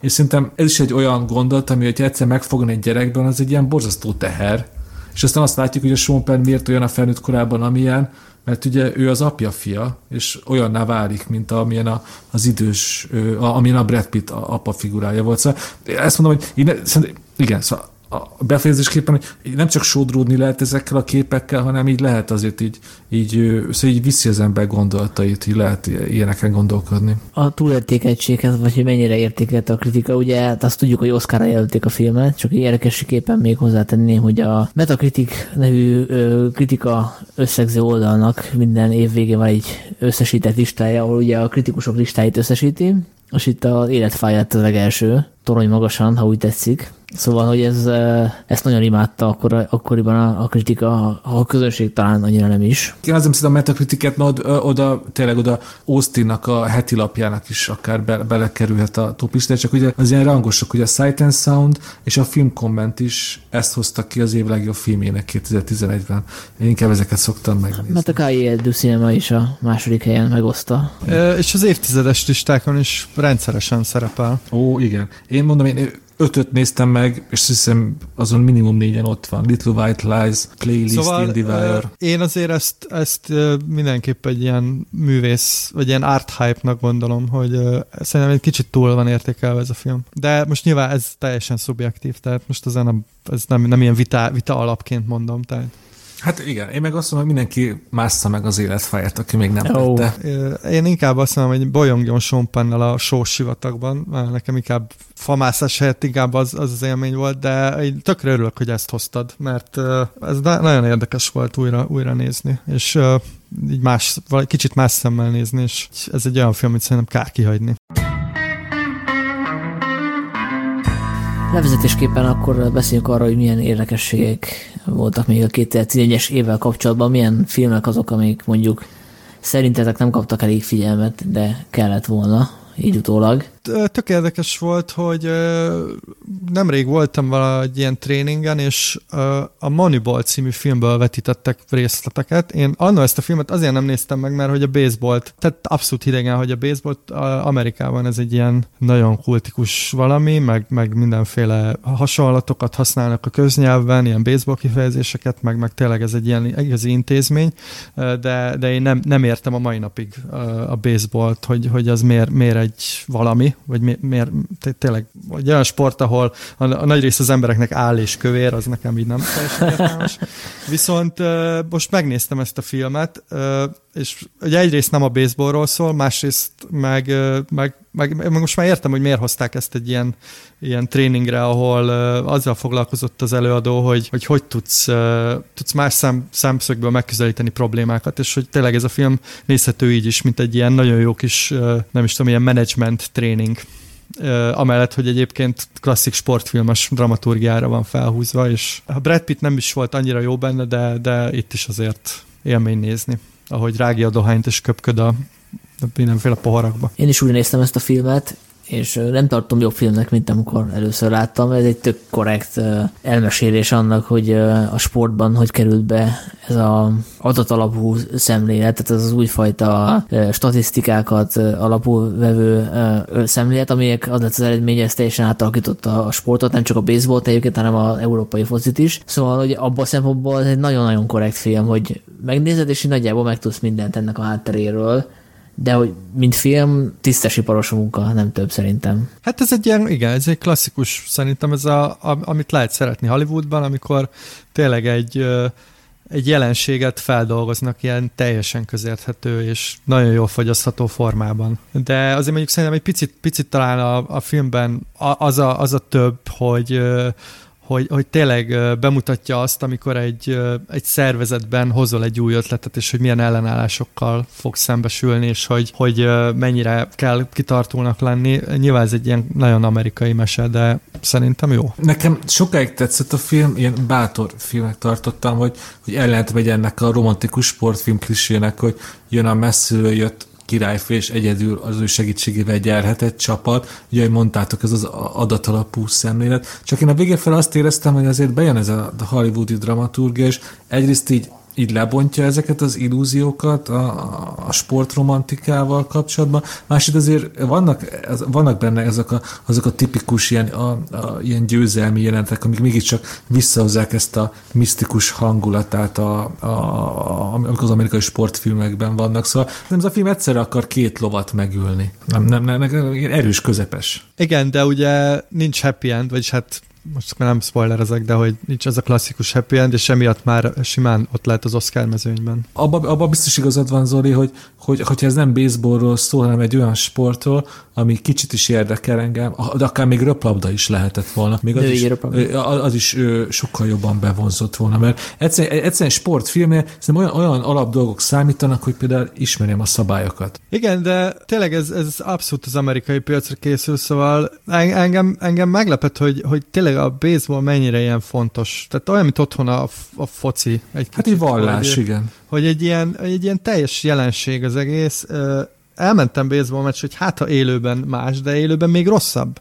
Mert hogy tényleg, egyszerűen nem, nem, nem tudom, így három óra alatt ilyen öt percnyi történés van, és nem, nem, nem tudom agyilag feldolgozni. Ez valószínűleg egy olyan éles kulturális különbség, ami, ami nem tudom, eltűnhet-e valaha, de, de hogy tökre értem, amit mondasz, viszont azt is értem, hogy itt Észak-Amerikában ez a film, ez miért több, mint ami nekünk. Én olyan filmet hoztam volna a kevés figyelmet kapott filmek rovatba, amit Zoli már előtt, úgyhogy akkor ez... Oh, na, elnézést. Ez a Submarine lett volna. De jó. És ezek szerint akkor van olyan, van olyan age film, Sanyi, amit szeretsz? Én azt hittem, hogy be vagy oltva ezzel a műfaján. Nem, abszolút nem.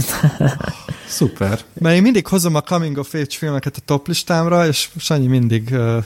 Hát szerintem föl is, föl is került tavaly előtt egy film, a hú basszus, nem teszem, kell volt ebbe a mondatba belekezdeni, nem tudom a folytatását, amit egy komikus rendezett, stand-up komikus írt és rendezett. Ah, tudom, az 8 grade. 8 grade, igen. Az, az egy coming of film, és így fölkerült a listámra. Na mindegy, szóval, hogy erre nem tudok többet elmondani, ez egy tök jó film, mindenki nézze meg. Aztán volt magyar bemutatója is annól. De... Volt, igen, mert felkerült a listámra, ezek szerint akkor volt magyar mozi bemutatója. Igen. Én, hogyha egyszer uh, időmilliómos leszek, akkor uh, ezt fogom újra nézni 2011-ből, meg a trancsírákat. Én a Samari nekem hiszem, akkora rajongója voltam, hogy megkaptam ajándékba a könyvet, ami alapult, és azt is elolvastam. Milyen neked van olyan film, amit hiányoltál a évtizedes toplistáról? Nem azt, hogy hiányoltam, csak van egy ilyen film, amit szerintem senki nem ismer, de nekem személyes okokból tökre betalált. Az a címe, hogy ő The Loneliest Planet, és szerintem ti nem is hallottatok róla. De én szerintem ezt a filmet láttam. Arról szól, egy nagyon rendkívül minimalista film, mindjárt értitek fogjátok, hogy miért nagyon szeretem. Grúziába játszik, a Kaukázusba túrázik egy fiatal európai pár, akinek a férfi tagját Gael Garcia Bernal játsza. Jól mondtam, Zoli? Jó. És igazából te, van benne egy, egy nagyon-nagyon drámai pillanat, amikor kiderül, hogy vajon tényleg bátor-e a férfi vagy sem a kapcsolatban, és akkor ezután egy, beindul egy ilyen lassz, lassú, hogy is fogalmazza, szóval egy ilyen nagy, nagy feszültség lesz a pár között, és mindezt fönt 2000 méter magasan, egy helyi grúz vezetővel, és velük vagyunk végig fönt a hegyen. Ez, ez, ez, ez, ez mint a lavina előképe csak itt még nem család van, hanem egy pár. És engem rendkívül érdekelt ez a film, mert ez nem tudom, nekem ez egy ilyen, nem tudom, gyerekkorom óta ez nálam egy ilyen visszatérő gondolat, hogy ugye itt élünk ebbe a mm, burokba, buborékba, vagy épp hogy hívják, és egyszer nem tudom eldönteni magamról, hogy van egy, egy igazi krízis helyzetben, olyan hogy reagálni. Például, például, egy, például egy, egy fegyvert fognak rám, akkor én nem tudom, elájulok, sírva fakadok, vagy, vagy csinálok bármi hűsiesnek mondható dolgot. És szerintem ez, e, ez a film is ezt mutatja be, hogy, hogy mi, mi egy, egy ilyen helyzetre mennyire nem vagyunk felkészülve, és ez milyen következményekkel járhat ezért tetszett nagyon, és a másik az persze a helyszín, a kaukázus, ami nekem tényleg a, nekem egyik kedvenc helyem a világon, és amikor csak teltem, megyek vissza Grúziába túrázni azokba a hegyekbe, így amikor ezt néztem ezt a filmet, akkor azok nagyon ismerősek voltak számomra. Akkor te voltál uh, Gál Garcia Bernal gyakorlatilag. Hát, szeretném azt gondolni, hogy nem, és hogy ennél én talpra esettebb és bátrabb leszek. Szóval ezt ajánlom a hallgatóknak, akkor is, hogyha szeretnek hegyet mászni, és akkor is, hogyha kíváncsiak arra, hogy mit tennének, hogyha egyszer valaki fegyvert fog rájuk. Az a baj, hogy én tudom, hogy mit tennék ilyen krízis helyzetben, úgy járnék, mint a rajzfilmfigurák. Tudjátok, amikor így zuhan lefelé az üllő, és így oda-vissza rohangálnak, aztán megállnak, és megvárják, hogy rájuk esik. Sajnos egy fegyvert még nem fogtak rám, de, de már volt, volt ilyen helyzet, hogy hogy azt hittem, hogy majd milyen gyorsan fogok reagálni, és nem reagáltam elég gyorsan. Most ez nagyon rejtélyes volt. Legközelebb majd kifejted, ugye? És akkor aki... Akarsz, Igen, akarsz még a... erről beszélni, Zoltán? Majd, hogyha odáig jutunk a krízis feldolgozásban, akkor mondjuk 2015-16 környékén talán majd tudok róla beszélni. Jó, cliffhanger.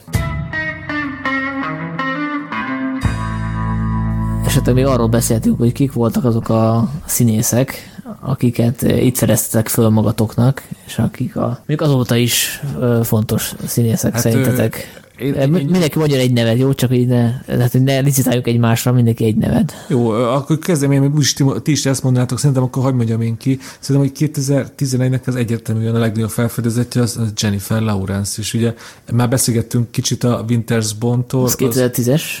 De ugye 2011 februárban volt az Oscar gála, amikor megjelent ott egy egyrészes tűzpiros ruhában, és mindenki róla beszélt, még úgy is, hogy nem ő nyerte az Oscárt, hanem a szintén említett fekete hattyú főszereplője Natalie Portman. És aztán 2011-ben ő rögtön jött az első nagy blockbuster és a Jennifer Lawrence-nek a, a szintén említett X-Men az elsők, szóval ez volt az az év, amikor igazán berobbant ő először, és aztán ugye a karrierjéről még fogunk beszélgetni ebbe a podcast sorozatban. Hát én már spoilereztem, de szerintem 2011 az egyértelműen Ryan Gosling éve volt, mert hogy ő már előtte is hát így megvillantotta az oroszlán körmét, hogy hogy szokták ezt a közhelyet mondani, de 2011-ben konkrétan játszott a, a Drive-ban, akkor az által Sanyi említett Idols of March-ban, meg egyébként az Őrült Dilis Szerelem című végjátékban, ami egy egész vállalható, meg, meg nem rossz végjáték, és én úgy emlékszem, hogy azért ekkor lett ő ilyen, nem is tudom mi erre jó, ilyen mitkalt sztár. Hát nem tudom, én ezt úgy foglalnám össze, hogy 2011 felfedezetje Jennifer Lawrence az év sztárja, az meg tényleg Ryan Gosling volt, mert ez volt az az év, amikor a emberiség egy jelentős százaléka Ryan Gosling akart lenni. Ugye én is ebben a százalékba tartoztam. Hát akkor előttétek a legnagyobb neveket. Felírtam pár nevet én is. Akkor mondom a Kristen Wiget, akit a Dénes már mondott, aki ugye a koszorús volt az egyik főszereplője. Én őt azért már ismertem a Saturday Night Live című uh, amerikai szeszélyes évszakokból. és ott is... Ezt imádom ezt a megfogalmazást. És Akkor ott is... Alec Baldwin, a Antal, hogy hívták? Azt is elfelejtettem. Legyen, Ant... ezt vág ki. Éles jó, nem tudom. Antal Imre. Antal Imre. Szóval ott is zseniális volt, én mindig imádtam, tehát így iszonyatosan jó komika, de az nem jelenti azt feltétlenül, hogy, hogy az, amit tudod egy sketch showban, az működik egy filmben is, és kiderült, hogy igen, tehát ő igazi színésznőként is megállja a helyét, úgyhogy nagyon örültem, hogy ő befutott ezzel a szereppel. Illetve mondok egy másik nevet, Michael Smiley, aki nagyon nem ekkor kezdte a karrierjét, ugye egy jellegzetes bit karakterszínész, aki lehet, hogy most a név nem mond semmit, de ha látjátok a fejét, akkor, akkor tudjátok, hogy kiről van szó. És igazából őt most azért is mondom, hogy említessek még egy filmet, amit eddig nem említettem, ez pedig a halális, halállista, a Kill List, Ben Wheatley, az egyik kedvenc brit rendezőmnek a nagyon-nagyon elborult filmje, amit sajnos nem tudtam újra nézni, tehát hogy nem, nem tudom teljes meggyőződéssel dicsérni, de mindenképpen ezt az év végéig újra fogom nézni, mert kíváncsi vagyok, hogy hogy, hogy állja meg a helyét. Hát az, az, az a film az egy hatalmas kérdőjel az én fejemben, hogy egy ilyen olyan thriller, amit igazából nem, olyan misztikus természetfeletti thriller, amit igazából nem lehet megfejteni, hogy történnek benne dolgok, izgulsz, feszült vagy, és aztán úgy állsz fel, hogy nem tudod, hogy mit láttál. Nekem ez a emlékem arról a halálistáról. Én imádom azt a filmet, szerintem az egy nagyon szuper film. Egyébként pont láttam pár éve, mert megvettem valami ilyen diszkiadásba, amit le volt árazva ilyen nevetséges ára, úgyhogy Szerintem Sanyit nem fogsz csalódni. Viszont, hogyha Sanyi két nevet mondott, akkor én is mondok még egyet, csak gyorsan. Ez pedig a, az év felfedezetje kategóriában jelölném még Elizabeth Olsen, aki nem tudom, biztos láttátok a Marta May Macy Marlin című szektás filmet, amiben ő volt az egyik fiatal lány, aki teljesen a befolyása alá vonta ő, szektavezérés. Szerintem az az alakítás az egyrészt egy, egy fantasztikusan erős színészi munka, amit viszont számomra igazából csak a, annyi a fájdalmas benne, hogy szerintem azóta se tudott ehhez a színvonalhoz felnőni Elizabeth Olsen tovább, szóval inkább akkor pozitívban fogalmazik, hogy továbbra is ez a legerősebb alakítása neki, pedig azért ő azóta nagyon beindult a hollywoodi karrierje neki. Felültem még egy nevet egyébként, de lehet, hogy ez kicsit csalás, mert utólag tűnik ez ilyen nagy dolognak az ő debütálása.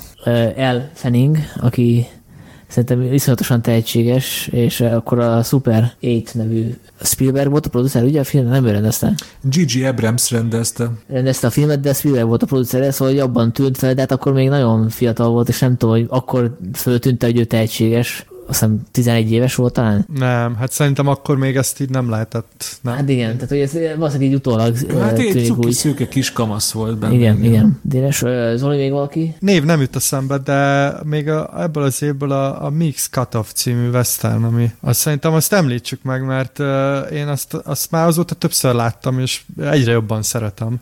Uh, ugye Kelly Reichardt nevű rendező nő rendezett egy szerintem anti vagy hát nem tudom mennyire anti de, de, hogy, de hogy egy ilyen nagyon-nagyon izgalmas film, gyakorlatilag annyi történik benne, hogy sétál egy csapat telepes X helyről Y-ba, és elképesztően jó film. Ezt most néztem meg először, és, És tetsz, tetszett? hogy ilyen zen hangulata van, tehát hogy Abszolút, igen. nézed, és így elringat.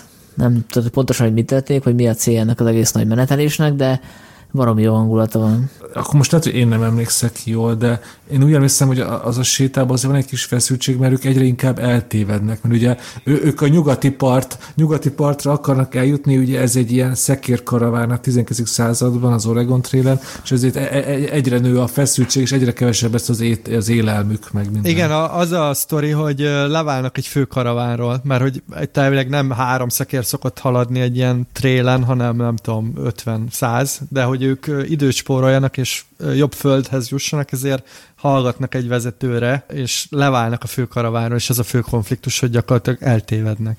Amit a Zoli mond, szerintem ez, szerintem ez tök izgalmas, hogy sokan használják ezt az anti western címkét erre a filmre, ami igazából azt jelenti, hogy, hogy western környezetbe játszódik, de amúgy azok a kötelező elemek, amit elvárunk egy ilyen vagy nyugati filmtől, az is szinte teljesen hiányoznak belőle, és igazából ez, ez adja az izgalmát, ami egy, egy, másrészt szerintem nagyon-nagyon realistává teszi, mert azért legyünk őszintén, a legtöbb 19. századi telepesnek az élménye sokkal inkább hasonlít arra, amit ebben a filmben látunk, nem pedig az, amit nem tudom, például a félszeműben láttunk, ami viszont egy ilyen klasszikus mainstream western ugyanebből az évből. Most itt gyorsan átnéztem még egyszer a Metacritic listáját, csak hogy teljesen alaposak legyünk, és az első tíz helyzet közt van még pár olyan cím, amiről nem beszéltünk. Hosszan most ne is beszéljünk, csak hogy e- említés szintén, mert itt szerintem érdekes, hogy a harmadik helyen megosztva az Elválás egy Elválás története című iráni filmmel szerepel az Utódok című film Alexander Payne-nek a rendezése ugye George Clooney főszereplésével, amit ugye Oscarra is jelöltek, és nekem itt teljesen kiullott a fejemből, és talán nem véletlenül, hogy, hogy ez ilyen kellemes, ilyen melodráma-szerűség volt, és valamiért így nem éreztem készítésre, hogy újra nézzem. Pedig annak idején ezért nagyon nagyot futott ez a film. Szerintem itt ugyanaz van, amit Orosdi kolléga mondott David Fincherrel kapcsolatban, hogy, hogy Payne-nek minden második filmje jó, és pont ez nem a szerintem nem az erősebb filmjei közé tartozik. Én is úgy emlékszem, hogy ez ilyen tök kellemes valami, de hogy azért nem emlegetném itt a, nem tudom, hogy a legjobbak között. És szerepel még a listán előkelő helyen Abbas Kiarostami filmje a Hiteles másolat, amit sajnos nem néztem újra, de valószínűleg majd az év végéig be fogom pótolni, mert nagyon kíváncsi vagyok, hogy ez hogy, hogy öregedett. Ugye azt hiszem talán ez az egyik első nem Iránban forgatott filmje a rendezőnek. Juliette Binoche ugye az egyik főszereplője. Nem tudom nektek, hogy meg volt annak idején ez a film. Én ezt a filmet még nem láttam. De itt szerintem talán az is izgalmas, hogy ugye ez egy olyan év volt, hogy, hogy két iráni film is beférte a legjobb Hát ugye ez közé. most igazából koprodukció, de Hát jó, igen. akkor, akkor két iráni rendező által jegyzett Igen, film is igen, igen, igen. bekerült a legjobbak közé. És van még egy film, amiről nem beszéltük, és benne a top 10-ben a kritikus listán, ez a Take Shelter. Ezt megmondom neked őszintén, Sanyi, hogy a 2012-es listámon van. Valószínűleg azért, mert hogy ez szerintem nem volt Magyarországon hivatalosan, és valószínűleg akkor vált elérhetővé a világhálós TK-ban, mert én azt majd mindenképpen, vagy majd ott Jó, akkor a következő már. adásban beszéltünk róla, persze. Mert Ezt is vágjuk ki. Jó. Hát vagy egyszerűen csak egy kis teaser a következő rész tartalmából. És hogy legyen egy kis bulvár is, talán emlékeztek rá, hogy ebben az évben történt a filmvilág egyik legnagyobb botránya, amit az, az elmúlt évtizedet nézzük. Az újság, vagy a? Hát, a filmvilág botrányait szerintem egy másik podcastből beszéljük ki. Azt hittem arra gondolsz, hogy debütáltam a filmvilágán is. Nem, nem, nem, az, a- az a minőségromlásnak volt egy ilyen, ilyen drasztikus ilyen beesése ott. Ami, amire én gondolok, az, az Lars von Trier, aki ugye addig-addig rázta a pofonfát a nyilatkozataival, ami a Káni Fesztiválon ugye a Sanyi által említett mel- melankólia sajtótájékoztatóján, aztán túlment egy határon, ugye ez volt az a legendás nyilatkozat, aminek végig úgy zárta le, hogy hát én is náci vagyok, a kontextusból kiragadva, ilyen viccelődve beszélt arról, hogy ő Hitlert is megérti, és ebből ugye aztán akkora felzúdulás lett, hogy egy ideig ugye ő egy persona non grata volt Kámban, nem mehetett vissza a, a későbbi filmjeivel. Most így el, elutat csatazaj, ez már inkább tűnik nekem egy ilyen hát ilyen vihar a Billyben, és ami arra volt jó, hogy ő, Lars von Trier ázsóját így, szóval így, így visszatekintve az egészre, ez inkább csak növelte ezt a botrányrendezői zseni titulust, amit magára aggatott, vagy a filmeivel megérdemelt Lars von Hát Trier. szerintem egyébként ez ma már nem lenne egy akkora nagy dolog, mert a hasonló trollkodásokkal ma már az amerikai elnöki székbe is beülhetsz. Tehát azért ezt nyilván tudatosan csinálta, meg, meg tényleg így nagyon jó marketing fogás mert a, a rossz hír is, vagy hogy menjek ezt, tehát az lényeg, hogy beszélnek rólad, az, hogy mit az megy másodlagos.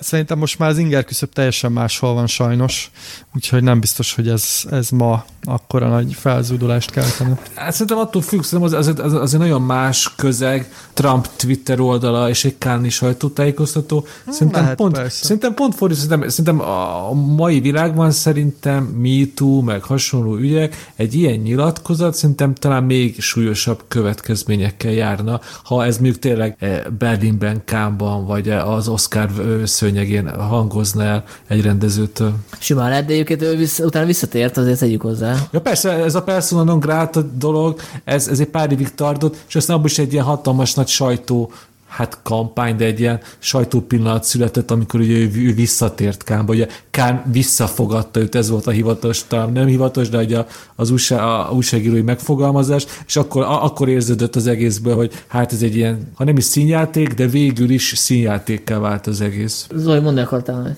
én, én csak annyit lezárásként, hogy, hogy nagyon meglepődtem, hogy mennyi film volt ebben az évben, ami, ami, ami egyrészt ma is érdekes, meg, meg tökre újra nézném, meg, meg hogy ez egy nagyon erős év volt. Én nem emlékszem, hogy akkor ez úgy tűnt, de ma én akkor még kezdőkritikusként nyilván nem voltam ennyire mélyen benne. Hát, hogy mennyire volt erős év, az majd ki fog derülni a 2020 végén, amikor ugye mindennyiunk előáll majd a maga top 10-es évtizedes listájával, hogy mennyi film került föl 2011-ből arra a bizonyos összesített listára. Tehát ez egy ilyen cliffhanger, hogy meg kell várnatok, hogy uh kiderüljön. Szerintem az Zoli nem fogja az élet fáját rárakni, van egy ilyen sejtés. Igen. De lehet, hogy újra nézem, és a három órás verzió meggyőz. Legyen így. Igen. Ti meg nyugodtan írjátok meg kommentben, vagy ahogy e-mailben akár, hogy mik azok a filmek, amik lemaradtak méltatlanul a 2011-es Vagy borítékba helyezett levélben írjatok nekünk. Igen, még jobb. Igen, tehát mi, mi, mit hagytunk ki méltatlanul. E, és akkor kb. egy hónap múlva fogunk szerintem jönni a, a folytatással 2012-vel lehetnek javaslatok is akár, hogy mi az, amit biztos, hogy nézzünk újra, vagy, vagy nézzünk meg először, ha még nem láttuk. Addig is követhettek bennünket a Spotify-on, az iTunes-on, itt várjuk az értékeléseket is, lehetőleg öt csillagosokat, mert akkor az így előre tol minket a top listán, és még több emberhez eljutunk, illetve az encore.fm-en is fel lehet az RSS-ünkre iratkozni, úgyhogy köszönjük szépen a figyelmet, sziasztok! Sziasztok! Sziasztok!